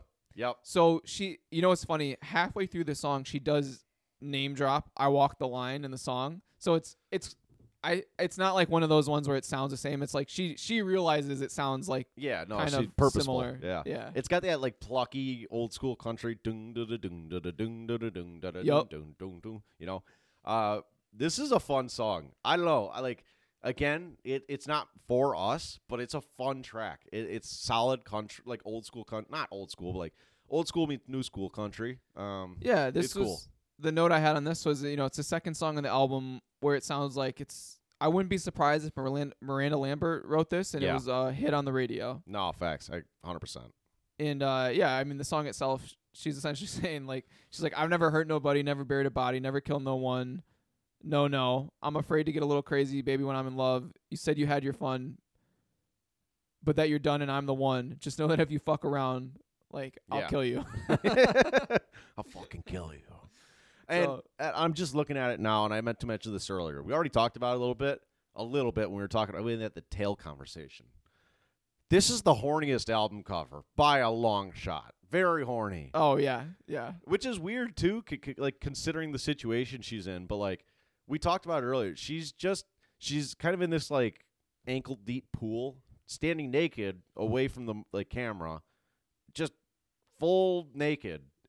But it's also it's like it's like a, a graphic drawing or like Yeah, yeah, yeah, yeah, yeah. hundred percent. It doesn't. It's not a photograph. It's either computer generated or, or somehow like artist rendered. But right. uh, just a horny, horny. And, and Kesha already has this vibe. Like, oh, dude, I remember like the first couple albums. Uh, for some reason, my so my sister obviously like she was into Kesha when she was little. You know, da da da. And uh, I remember like being on road trips and like my dad and, his my sister's friend's dad would like get into Kesha, but it was like. Oh yeah, we love Kesha. We we, listen to Kesha, but it was a horny thing. It was horny she's hot, and uh, yeah, this leans right into it. but oh, anyways, Yeah. um, the next track, Boogie Feet, Eagles of Death Metal are back. I don't like this one as much. This is in contention for one of their worst, one of her worst songs. yeah, she her voice is wildly like thrown here. Um, She's got some lines in here that are just like so like just so stupid. Like some people they got the big brains, they make all the computer games. Some people they look so sexy, pop and fizzle just like a Pepsi, just so dumb. yeah, this is uh, she's trying something. It doesn't work, but she's trying something here. Uh, it's kind Yeah. of this like odd pop rock song. Um, kind of choppy. I, yeah, it's not good. It's not good. I don't have anything on the next one either. Boots. Boots uh, is another- another country song. Um, just kind of it. This one doesn't stand out as much, maybe just because she's done a few already now. But I don't know. This one didn't really stand out to me. Kind of mid tempo, mid energy, whatever. It's whatever. Yeah. Oh, the next song is kind of cool just because she gets Dolly Parton to hop on the song. So this is Old Flames and then parentheses Can't Hold a Candle to You. Uh, and yeah, I mean, my notes for this were just out of nowhere Dolly Parton from the top ropes. Dog top ropes. This is from the from the top of the like the not the billboard, but the like the the oh what's the screen in the stadium? The fucking you know The the Jumbotron. ju- from the top of the jumbotron. Thank you. Um, yeah, I I kind of like this song. I like the back and forth with Dolly. Um, up tempo, upbeat, like country song here. It's good, not great. Um, I don't know. When you get Dolly, like you expect a little. You you expect a banger. It's not a banger, but it's good. yeah, it's a it's a solid track. Yeah. I, it, it's also weird you put Dolly down at twelve on the on the track list. True. Dolly deserves more than twelve. Yeah. Well, Dolly would be another one. Okay, sidetrack, sidetrack. Yeah, no, yeah, yeah, yeah. Uh, Dolly would be a fire. I don't know. I don't know what her catalog. Her catalog's probably massive, but that'd be a fun one. Maybe just do like the greatest hits of. yeah, true. there was somebody we were talking about earlier right? I, uh, I can't remember who it was, but I, that I thought would be fun to do too. well, since we're on it now, I had this thought earlier and I was going to save it, but Theory of a Deadman, another one I want to do really, really bad. Yeah, for sure. Oh, are you, you're familiar with them? Okay, A little bit, yeah. okay, yeah, yeah. They It's have it's probably sim- in the same vein as Shinedown, where I have like I don't know a couple songs saved, but there's probably a lot more that I would enjoy. they have an interesting catalog because they went solid sideways pop for like two years Oh, okay. uh, later in their catalog, and I think they're back to their like regular scheduled stuff now. But, um, anyways, yeah, Yeah. So the next song, this is another one where I just I don't maybe I don't understand a meta the metaphor in the song. It's or I just I don't like it. It's Godzilla. yeah. This is kind of like this like slow, plucky, um, uh, plucky, but like also a little bit of piano. Um, track about so the the song's about like bringing home a real shithead or like dating a real shithead and like this guy is kind of just a bum. He just plays video games, hangs out, eats whatever he wants, and like is just a real piece of shit when you're like out around. She says it like oh yeah. So, I have that. What do you do? Or sorry, what do you get when you take Godzilla to meet your mom? He rings the bell and she looks out the window and calls the cops. I try to explain that he's mostly tame as long as there's pizza and video games. Yeah, that's that, that wraps it up perfectly. Um, God, Godzilla is a stretch. That's exactly like. It's a very strong metaphor. To call that guy Godzilla is tough. Yeah. So this was a song that Kesha's mom wrote. This song, and like whenever she wrote it, Kesha was like, "Oh, uh, if nobody picks up this song, like nobody has picked up this song, I'll just do it because I like the song so Yeah, much." yeah, but yeah. it's I don't know. This is for me. This is one of, the, Weird. one of her worst songs. Yeah, yeah, for sure. Uh, the next song is Spaceship, which uh, my notes were it's not a bad song, but I think it needs a little bit more fiddle or like country twang to it. Yeah, yeah, you hit the nail on the head here. Little underwhelming. Um, and Spaceship's also a weird song or a weird name for a country song. It just kind of doesn't fit. Uh, I, I get it, but like I don't know, l- kind of low and slow here a little bit. Um, yeah, I, it just feels like a toss on a little bit. Yeah, so there is a cool story about this song. So she was in Joshua Tree, completely sober. Who Eh. goes to Joshua Tree sober? What the fuck? I thought that was like ayahuasca central. Well, yeah, she uh that's yeah, for sure. But she said she was looking up in the sky and she saw a bunch of spaceships. She said, "I swear to God, there's like 5 to 7." And I don't know why I didn't like I didn't take a picture of it. I was just staring at it. I was just sitting on a rock and I was like, "What in the hell is that?" I was trying to figure it out and then they went away and then they came back. They came back in a different formation and I was like, "Those are fucking aliens. They were spaceships." That's why she wrote this song. Weirdo. Yeah. Ayahuasca's a wild drug, man. You ever heard about that? yeah, my boy Aaron Rodgers. Yeah. Uh, I'll, I'll leave the Aaron Rodgers bit aside, but like the fact that people take a drug that purposefully makes you vomit and then you hallucinate to like the moon, there feels like easier ways of doing that. If you're into that kind of stuff, I'm not a big hallucin- hallucinogenics guy. Shout out Matt Maeson. Shout out. Uh, also, since we're since we're here, Matt Maeson's new track. He just dropped a single. Fire. We've had so many asides today, but I love it. Yeah, no, the uh, what is it? Uh, uh can't something something. I'll, I'll pull it up here in a second, but it's, a, it's good, it- good it's- track. it's got a lot more depth than than he previously like this is I talked about it on the album like or on the episode that he there was something lacking he just felt a little simple that track however is full of of everything it's got a few different sounds um and I, I'm I only listened to it once forgive me but like it just it it felt like exactly what I get happy Yeah, that's um, what it was. it just felt like this is what Matt Maeson is meant to be. Um, kind of in it's it's a pop rock song, but like not like super poppy, more just kind of like mid pop. I guess I would say. I don't know how to put that, but I I was very very excited about that track. Yeah, for sure. Um, so, anyways, yeah, get happy by Matt Maeson. Check it out. Back to Kesha. So that closes out the album, and then uh, we'll take a quick break here. Quick break. Thank you. All right, we're back. Thank you. I'm just gonna cut all these anyway. The No. What you you let let's let's talk about it right now. Alex texted me the other day. He's well, he texted us, but he texted me before he texted us. He was like, "Hey, did you see we got uh we got butt crack sportsed by those Cade picks?" I didn't I didn't see that. Yeah, yeah, yeah. Well, okay, so those Cade picks we talked about last weekend, fake. I kind of thought they were fake, and that's why I was like, I don't know if these are real or not, but fake butt crack sports. I'll cut it.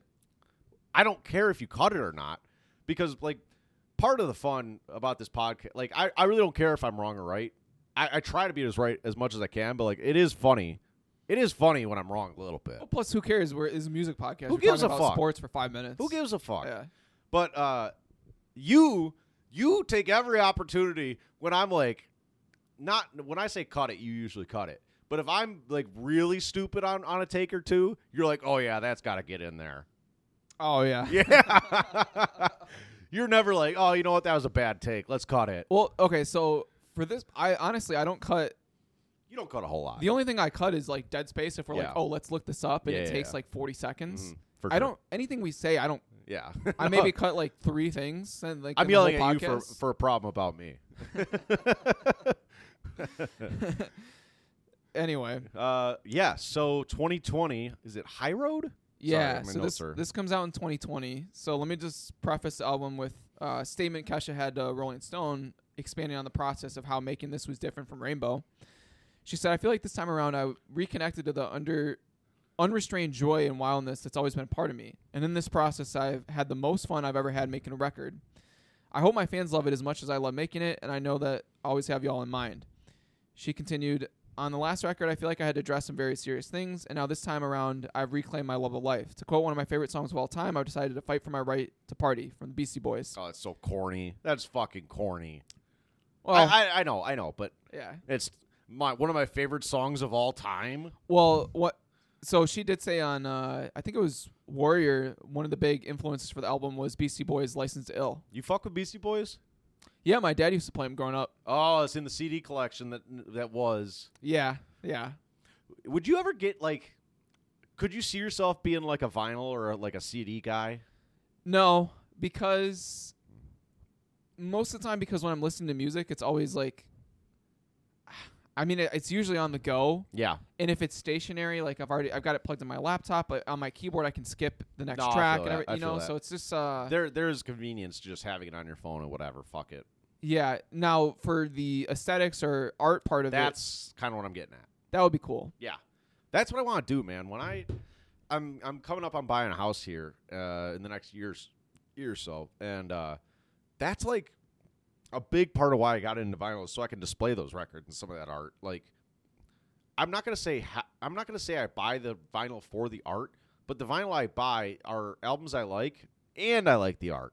Um, for the most part, there's a couple exceptions, but I I've really gotten into it. I haven't bought a new one in a long time now, but I wouldn't say a long time. It's been a while, but anyways, uh, that's definitely something like I I'm very much interested in. Like album artwork gets a little bit slept on. That's why I probably talk about it so much as we go. But I don't know, man. It, it's just it's a lost art. Yeah, it definitely gets slept on in today's day and age for sure. In the streaming platform, it's just kind of whatever. But you know, Yeah. So Kesha opens High Road with Tonight, which is the we had talked about this right before recording, but she opens this song with essentially 40 45 seconds of this really nice, really pretty singing, and then it cuts away with uh, this guy going, "Bitch, we going out tonight, bitch, we going out," and then it goes back to like old Kesha. I was gonna say I got classic Kesha vibes from this song after the first 30, 45 seconds. Um, mid high tempo into that. It, it's a little like the the first thirty seconds or so almost have this like sweet kind of ballady vibe, and it's just a hard. It's almost a hard cut. Like she pretty much stops. The track stops for like a couple seconds and then hits right into this, and it's like a big. It almost feels like kind of like a fuck you, little bit. Yeah, and I I'm not a big fan of it. I could see how some people would be. Yeah, no, I, I get that. And then she gets into, you know, 2010 cash Kesha. I'm getting so drunk, haven't seen my boyfriend in a few months. Oh, don't know if it's the weed or if it's skunk. Me and all my girls are fucking on one, yeah. Okay. Uh, yeah. So the second song is kind of in the same vein, My Own Dance, of just going back to like more poppy. I was gonna say this is like simple pop right here. It, it, this doesn't stand out really at all. Um, kind of forgettable, honestly. I uh, she got good vocal energy here, but other than that, like yeah, this was very forgettable. I did like the line, Don't circumcise my circumstance, but other than that, the song is definitely forgettable. yeah, nice little wordplay there, but eh, whatever. Goes Yeah. right into raising hell, and this is back to like high energy pop. This this is probably my favorite of the older style Kesha songs on this album. Yeah, no, I totally agree. Um, big energy pop, good range. Like she, her vocal range on this song is pretty fire. Um, mid tempo, but the horns, dude. She hits that the beat drop at the end of her verse eh, or the end of the chorus. Sorry, the horns are fire on this track. Yeah, and this is a good song. She does have this super cheesy, corny part of the song. She goes, "Aw, dang, this that shit, beat like this, wanna shake my," and then as, instead of completing it, she goes, "Ooh," and then it goes, "Oh, dang, this that shit, beat like this." Uh, uh, well, she just does the same thing, and then she changes up. Oh, dang, this that shit, be like this, hater suck my ooh, and it's just, I don't know, it's just super corny. That but- is pretty corny, but it's Kesha, you know, Yeah. weirdo. Yeah, yeah, yeah. No, yeah. Uh, next song is High Road, title track. this is of of tracks that have ever been recorded. This might be one of the most used song titles of all time. that Yeah, that would be fun to get into. But Holy yeah, shit. If you just typed in High Road on your favorite streaming platform, you could probably find a good 30, 40, like right off the top. for sure. Um, anyways, High Road kind of like slower again with the simple like pop feel. Um, good range again though. I don't know. So I like the chorus of the song is really good. The rest of the song's trash. Like Yeah. the chorus, she's like, "I'm on the high road. I'm high as fuck." Like it's a cool line. She does a good job of singing it, and then the verses are just, eh. Yeah, I don't know. It just, I like middle of the catalog. I guess this is just another song that it belongs on an album, but it's not stand out. This album is is odd in the f- fact that I really don't like a lot of the first half, but the back half really picks it up. Where usually it's the ver- it's the reverse of that. I think we've talked about this before, but yeah, that's it, it's always strange when they leave the. Well, I guess uh, leaving it is the wrong word because, like, I'm sure It's artists don't just like throw away the first half of the album. That's that's not oh yeah, every the ordering is intentional. the ordering is intentional. But I, I guess what I'm saying is like, she likes these songs a lot, and we're just kind of like, eh, I don't know. Yeah. That's it's strange, but I, I get what you're saying for sure.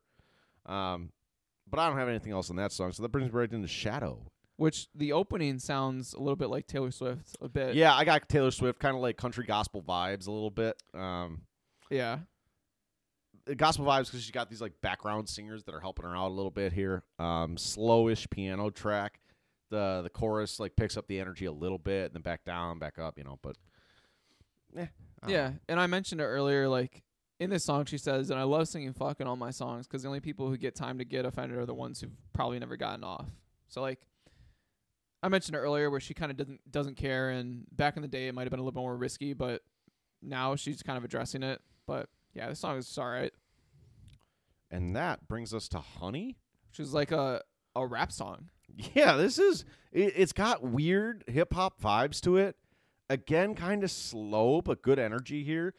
The like kind of easy, like simple guitar kind of throughout a little bit. Again, it's it's a weird mismatch of like a lot of different things here, but It, this one grew on me. yeah, I was gonna say it's like it's not bad. Um, another middle of the pack song for me. Yeah, at first I kind of didn't like it, but the couple times I listened to it after, I was like, okay, okay. She's got some good lines or some funny lines. She goes, "I'm writing this on a yacht in the French Riviera. Delete my number, bitch. Sayonara." and then you can have my sloppy seconds if you really need. Find my picture under legends if you Google me, which is cool. That's fire. I mean, And then I don't talk shit unless it's true. You smell that? Damn, it must be you. that's a cool line. I like that a lot. yeah, it, it's just, I don't even know. It's just funny. Yeah, that's Yeah. cool. Um, the next track is back to the country stuff, Cowboys Blues. Um, it's a s- just a simple country song, kind of slow, a little bit. It didn't really stand out to me. This is not her best work. Yeah, this is one of those like, oh, did I miss a chance on my true love from this one guy back in you know Nashville ten years ago? Uh, Yeah, I don't fuck with the song, but it is whatever.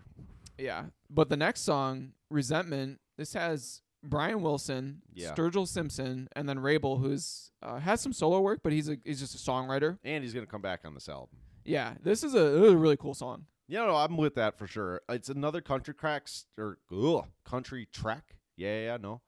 Uh, kind of simple still, but a little bit better. And again, duo, love it. Yeah, it's more of like a acoustic country kind of ballad. Yeah, yeah. reflecting on like someone a previous lover who'd kind of done her wrong. Mm-hmm, mm-hmm. Uh, I know that you're better than I know you better than you know yourself. That's a part of you that you won't help, and you say you can't do it. Just do it. Just do it for my sake. It's a shame knowing we could be good. You treat me better if you really wanted. You could treat me better if you really wanted to, and if you can't do it for my sake, then do it for our sake. Yeah, no, that's a cool song for sure. Yeah. Next song, little bit of love. It's got a cool chorus. Yeah, I like the chorus here. I like that she added a lot of different sounds into the song. There's piano, there's horns, there's like it's not a drum beat, it's a clap beat. Um this is a good energy, good tempo, like really fun track here. Yeah. Next song, birthday suit. Nah, back to weird. Cheesy, Weird. cheesy. You know, you know what the beat kind of sounds like? She's got like old school video game like sounds. like retro. like retro, like like almost like Galaga or Pac-Man sounds kind of Yeah. throughout. Which again, we've talked about. She's a weirdo. Uh, this just feels like a like an old like this feels like it was fun for her to record. It's not for me. Probably not for you. Nah. Um, it, it's a little catchy. Like the chorus is kind of catchy though. Um, but yeah, I don't know. It's it's whatever, and it's weird. This is this is another one of her like like sex songs. We talked we talked before the episode about like a lot of her songs fall into a few different categories. This would be like just sex. Yeah, for sure. Same with the next one, Kinky. I hate the song. The chorus is catchy. It's kind of like Barbie sounding almost. Yeah, it's an interesting track. She like opens with a call and she's talking to her mom. She's like, "Mom, I got the Spice Girls in the studio. You want to talk to the Spice Girls?"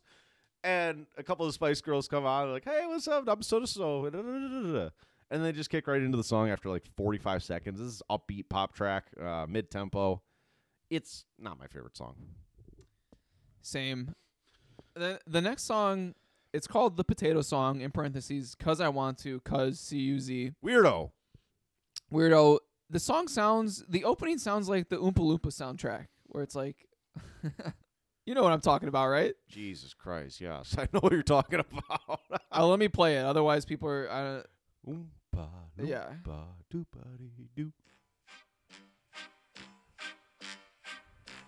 I mean, Willy Wonka's about to bust through this song. Come on now. Where's the blueberry? The, what, oh God, I haven't seen Charlie and the Chocolate Factory forever. Augustus Fatty Boy. I don't know what his name is. God, that, that, Augustus Gloop. that'd be a fun song to get hammered, or a fun movie to get hammered and just watch again. Yeah, oh, speaking of movies, I wanna I wanna talk about a take I had last week that I I will 100% defend. This was a bad take, but I'll defend it. Who the fuck has ever seen Citizen Kane? oh yeah, yeah, yeah. That one White Stripe song. I haven't seen it. Nobody's seen it.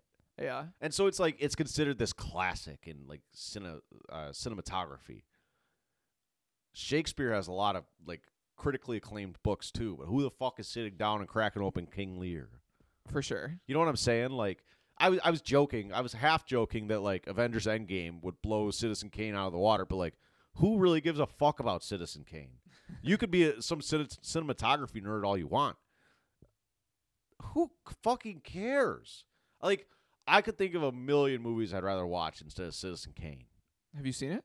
I I will watch it. I was I did I wanted to watch it this week. I ran out of time. It's just a busy week at work, busy week with everything. I will watch it this week and give you a quick report on Citizen Kane. Sounds good. But what the fuck, man? Like you get my like I again, I was joking about it last week, but like come on. Box office numbers, baby. Dark Knight, Citizen Kane.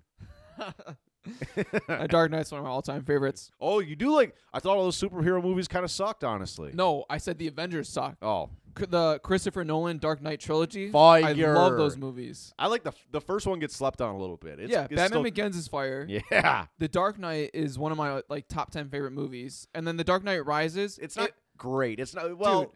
the the bar was set so high, dude. we're getting we're getting sidetracked here, but I do have to say. oh, say really? Oh, that's a problem today. no. Yeah. But but so The Dark Knight Rises, if they would have killed off Batman at the end of the movie, I, I think I would have liked it twice as much. that that's that's one of my problems with the the Avengers, uh, the MCU is like, it just feels like it. There's so few movies where it ends and the villain like actually gets something out of it. Well, and so the Dark Knight trilogy is so dark, and yeah, it's it's it's just yeah, it's just he should have he sacrificed himself, and it's like okay, like he should have died at the end of this, and I think I would have liked the movie twice as much, but. And then they do the cutaway to Alfred seeing uh, Christian Bale, you know, with some girl, and what's his nuts? Bane, the the actor, that Tom guy- Hardy? Tom Hardy is awesome, awesome. yeah, he does a great, great Bane. I, I love him in that movie, and it's wild because he's so massive, and he's massive in that movie. oh yeah, And I know they like pumped him up a little bit, but like, it, it's so weird when you see him in other things. Like I, I especially love his performance in Peaky Blinders. Um, but he is massive in that movie. It's fucking wild. And Bane's supposed to be a massive guy, but you would think they would they would get like uh, The Rock or Batista to do Bane. And it's fucking Tom Hardy. And it, oh, Bane, his, his voice is fire. He's Yeah, so fun. sure. He's he's one of my favorite actors. Back to Kesha. Yeah. Let's let's uh let's go to the next one. Let's finish out this album here. So the next track is BFF, another track with Wrabel on the song. This is I thought this I like this one a little bit more than you. I thought this is more personal. It's just a song about your best friend. Whatever, man. This just feels like bubblegum pop again. Kind of synthy duo, uh, lower energy. I don't know. That wasn't for me. I like it. But the next one is Super personal. probably one of her most personal, if not the most personal song in her whole catalog. Father daughter dance.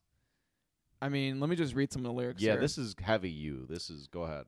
Oh, I wish my heart wasn't broken from the start. I never stood a fighting chance. In all my days, from my cradle to my grave, I'll ne- never have a father daughter dance. Yeah, it, it's it's deep because you talked about her earlier. She didn't really have a father figure, or she didn't have a father. Let's not say father figure, but she didn't have a father in her life. Um, and so this is her saying, like, "Damn, like, I'll just never have that." And this is one of those ones where I feel like for so many people around the world, if you heard this song and you were grew up in similar circumstances, Very relatable. this would this would probably be one of those ones that is a tearjerker for you. Yeah, and it's not just about dads too. Like you're missing a parent, you're missing parents, you know, whatever. You're missing people. It's just it pulls on a lot of strings. Yeah. And this I mean this one I saved it just sometimes when an artist has a song that's so like personal and emotional to them, even if I can't necessarily relate to it on like I you know, I On had a personal father growing level, up. yeah. I yeah. We're in pretty good circumstances. It's so so raw that I'm like I have to save this. yeah, it's it's such a just- good it's- song. It's hard. It's deep. yeah. So awesome awesome track there. Now that being said, it's kind of this like slow piano track. Um, aside from the fact that it's just like really touching, musically it's not crazy, but it's not supposed to be. It's a ballad, Right. Um, I don't know. Music's whatever, but the the message here is crazy. Yeah. So then to close out the album is Chasing Thunder, which is another good kind of country sounding song in my opinion. Yeah, It's it's just uh I don't know. It's a it's a good track. It's know- not yeah. Another one with her like throwing her voice around a little bit here. Um, it's up tempo, sup- acoustic. Yeah, it's not super memorable, but it's it's a good track. Another one that just belongs on an album. It's there, middle of the catalog. I don't know. yeah. Uh, the bonus edition, one last track, Summer. Uh, low tempo, but kind of like good energy. Choppy acoustic, horns, drum, like heavy, heavy drums, like thick, heavy drums. Um, upbeat. I don't know. It's fine. Whatever. Yeah. So that closes out the album. Alrighty. So last album came out earlier in the year, 2023, Gag Order. Which do you want to touch on the album cover real quick? It's interesting. So this is a not so subtle response to the completion of her legal battle uh, with that Doctor Luke.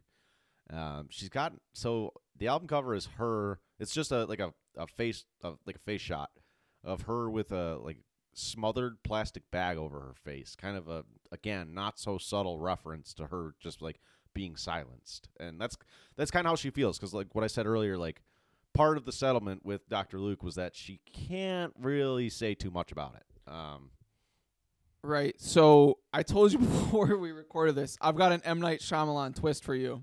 oh, brother. Guess who helped produce some of the songs on this album? It's a Shyamalan twist. um, uh, oh, no. No. no. yeah, Fuck. No. You I know. Hate, I hate that guy. You know who it is? Rick Rubin. Yup. Fuck. I read that and I was like, oh my god, that makes so much sense. No. God, he's. I don't know. He's he's not. He, I'm I'm being exaggerated. If this podcast ever blows up, it would be hilarious if we had like a rivalry with like Rick, Rick Rubin. oh, those guys. Those are the guys that hate Rick Rubin. I, yeah. I mean, and some of the stuff he did earlier, like that I know of, I really like, but like, like the stuff that we've covered on this podcast that he's touched has just been terrible. yeah. I'll. No, I'll yeah. So, and this album has a dark, sad tone, focuses on the vocals and lyrics more, but it's just, uh, it, it's kind of like you, you mentioned it before we started recording. A lot of the songs are very homogenous, and it's just, there's not a lot of replay value. Oh, fuck. Uh, yeah, it's um, this whole this whole album is very low, very slow. Aside from maybe one or two tracks here, um, there's really not a lot going on musically. And I was saying it's going to be hard for me to really comment a ton, just because it is so homogenous. So, in the interest of time, because I think yeah, maybe maybe we just kind of skip around. Here. I was gonna say there's a couple songs I want to talk about, and then we've warned you the rest isn't worthy. In our opinion, it's not really worth listening to. Yeah, I- I'd skip most of this. So I do want to talk about "Eat the Acid," which is the second track on the album. It's kind of this like trippy, cool, like sci-fi sounding song. yeah, I told you before this. It sounds like it'd be like you'd hear like the the music part like in like Dune or like a s- like a sci-fi movie. yeah, I'm down with that for sure.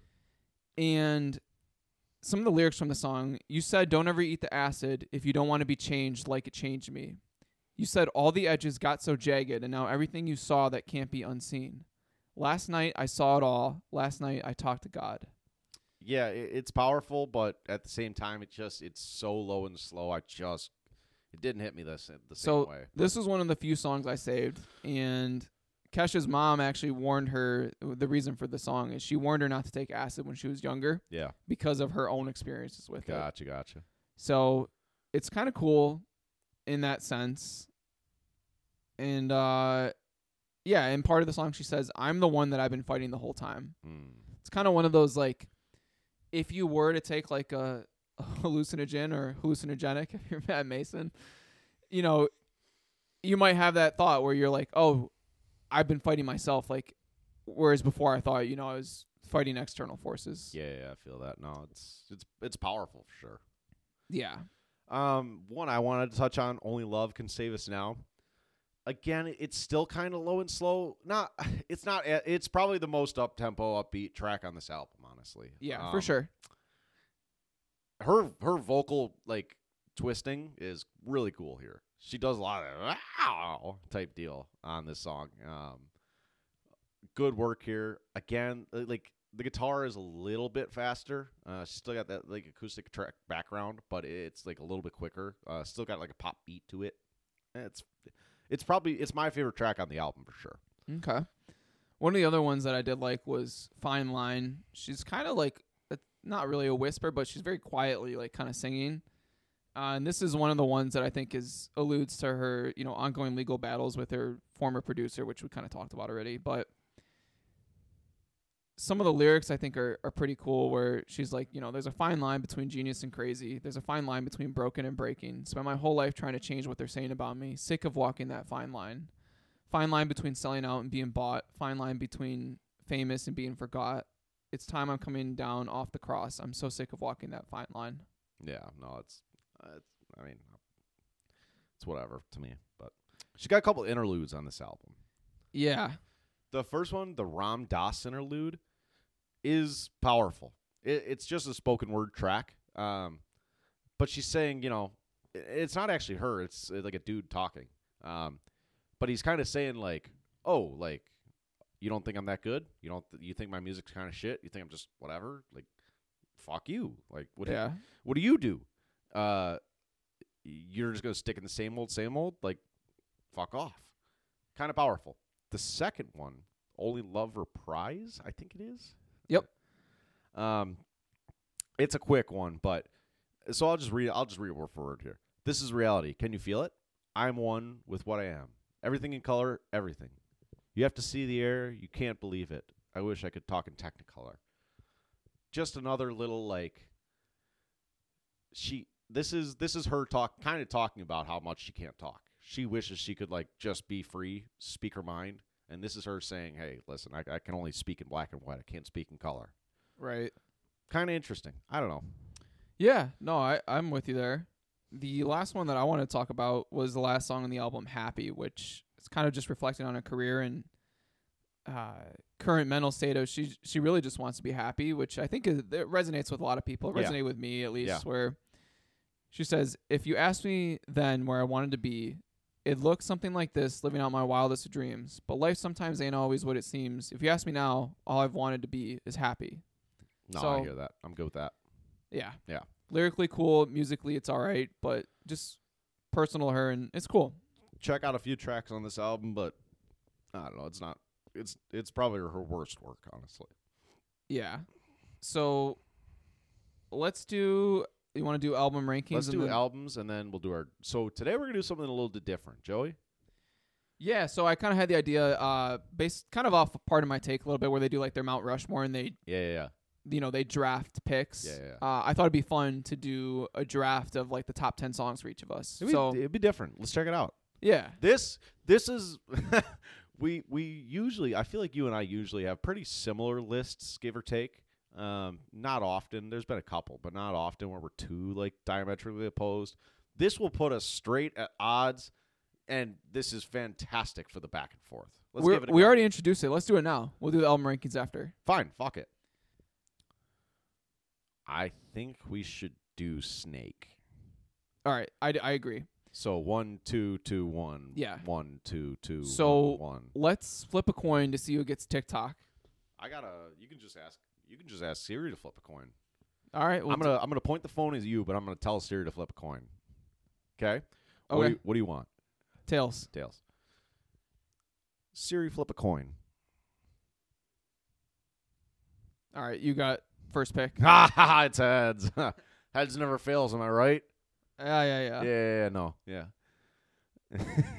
So, your pick? yes, it is my pick. I'll just take TikTok right off the top. Yeah. Yep. No explanation needed there. We already talked about that song for a good five minutes. Yeah. Uh, all right. So I got the next two picks here. I'm gonna go with "Die Young" as my number one. Okay. Love that song. You know, about just living life for the moment, uh, like some of our other songs, and yeah, it's just a great song. And then I'm gonna change it up a little bit, and I'll take "Praying" for my second song.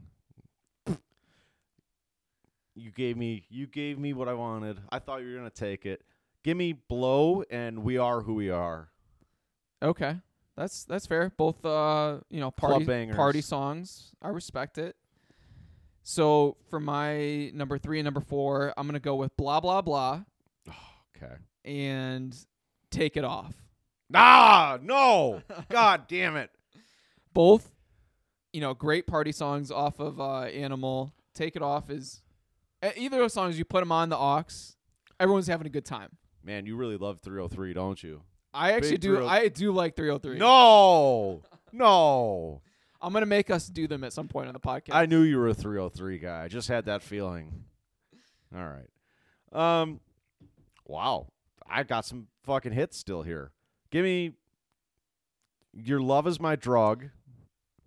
Give me Your Love is My Drug and Take It Off. I already took take it off. Okay. I won't take take it off. I will take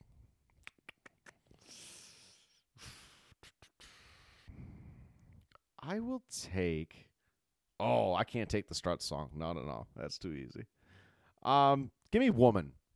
Ah, okay. Yep, I was gonna take one of those. Uh, okay, so for my next two, I'm gonna go with.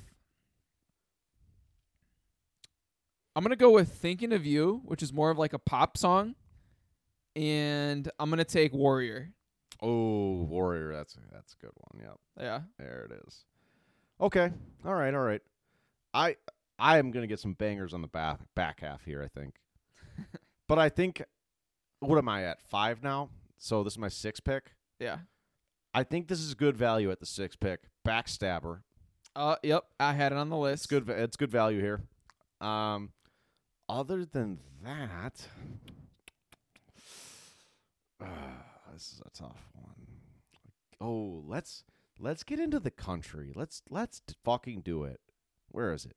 It is. We will do. Uh, where is it? We will do. Where the fuck did it go? God damn it! I'm gonna call shot clock on you. Yeah, shot clock. I'll do ah Wonderland. Yep, I had it on the list.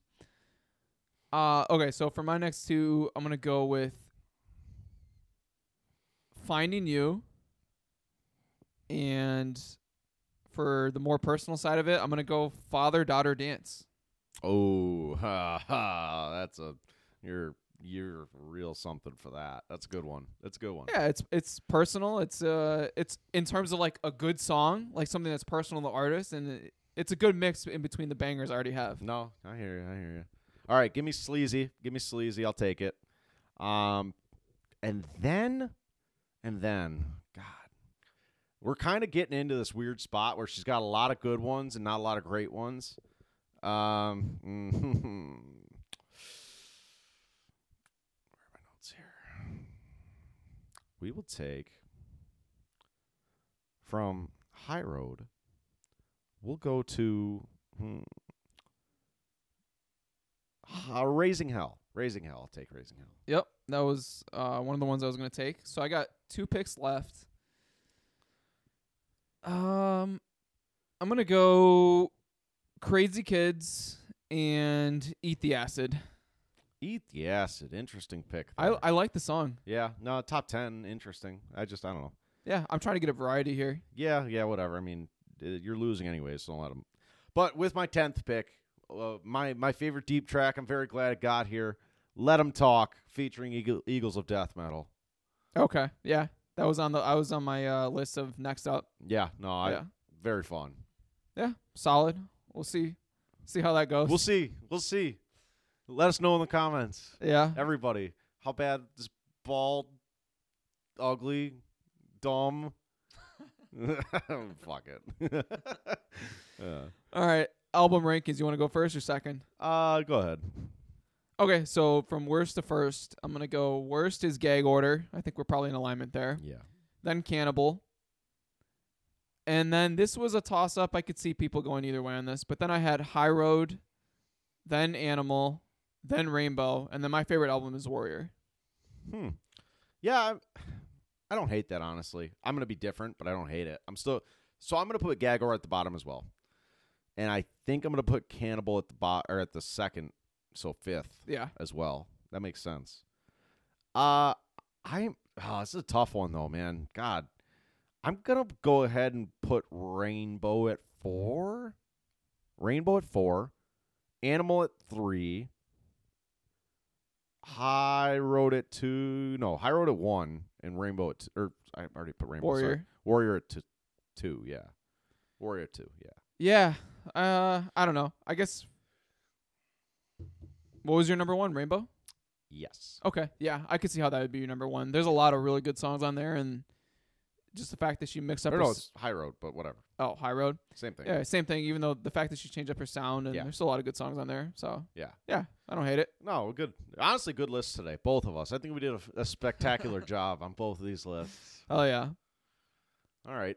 Uh, what else here? I mean, do you have a? I don't have a concert It, set it's list, but I can weird because like up. it's weird because pop artists don't do concert set lists in the in the same order as like the other artists we've done so far. And I don't have one. You want to just skip it? yeah, we just skip it today. I don't know. Okay. So next week we got Grab Bag, Grab bag and then Zeppelin one through four. One through four.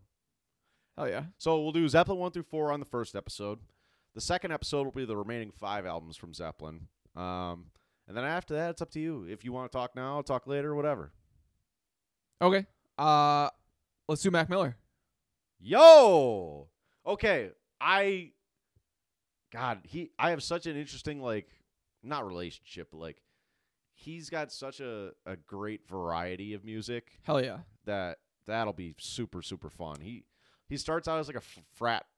He, he's he's frat rap at this. At the Yeah. I- I mean, he started off when he was like in high school. Right. So just goofy, kind of like fun, easy songs, and transitions so masterfully throughout his al- or throughout his catalog. he's got for sure one of the greatest like arcs as just evolving as a musician, and uh, he never. s- Oh, let's put it this way: he never stopped learning like Yeah. new instruments, styles, sounds, everything. You know, it's it's funny. There there's a podcast I listen to where they they have this like joke about uh, every time they talk about an old person, they die. We we have this this running theme of artists who are already dead, at like way too young. And Zeppelin, Zeppelin, and Mac Miller And Nirvana, and Nirvana. uh, Like we could we could talk and talk and Chester talk. Bennington, Linkin Park too. Foo Fighters. Yeah. we could go on and on and on. But For sure. Mac Miller, awesome, very excited. And we might break that one into two parts. I think he's because they released like two or three albums since he died, but we'll we'll figure it out. So that's the next few weeks. Uh, that, Yeah. that's the next four weeks. So hang in there, stay tuned. Thanks for listening today. Uh, you got anything else? Now I'll catch you on Cool. the next one. Follow us on socials. Thank you.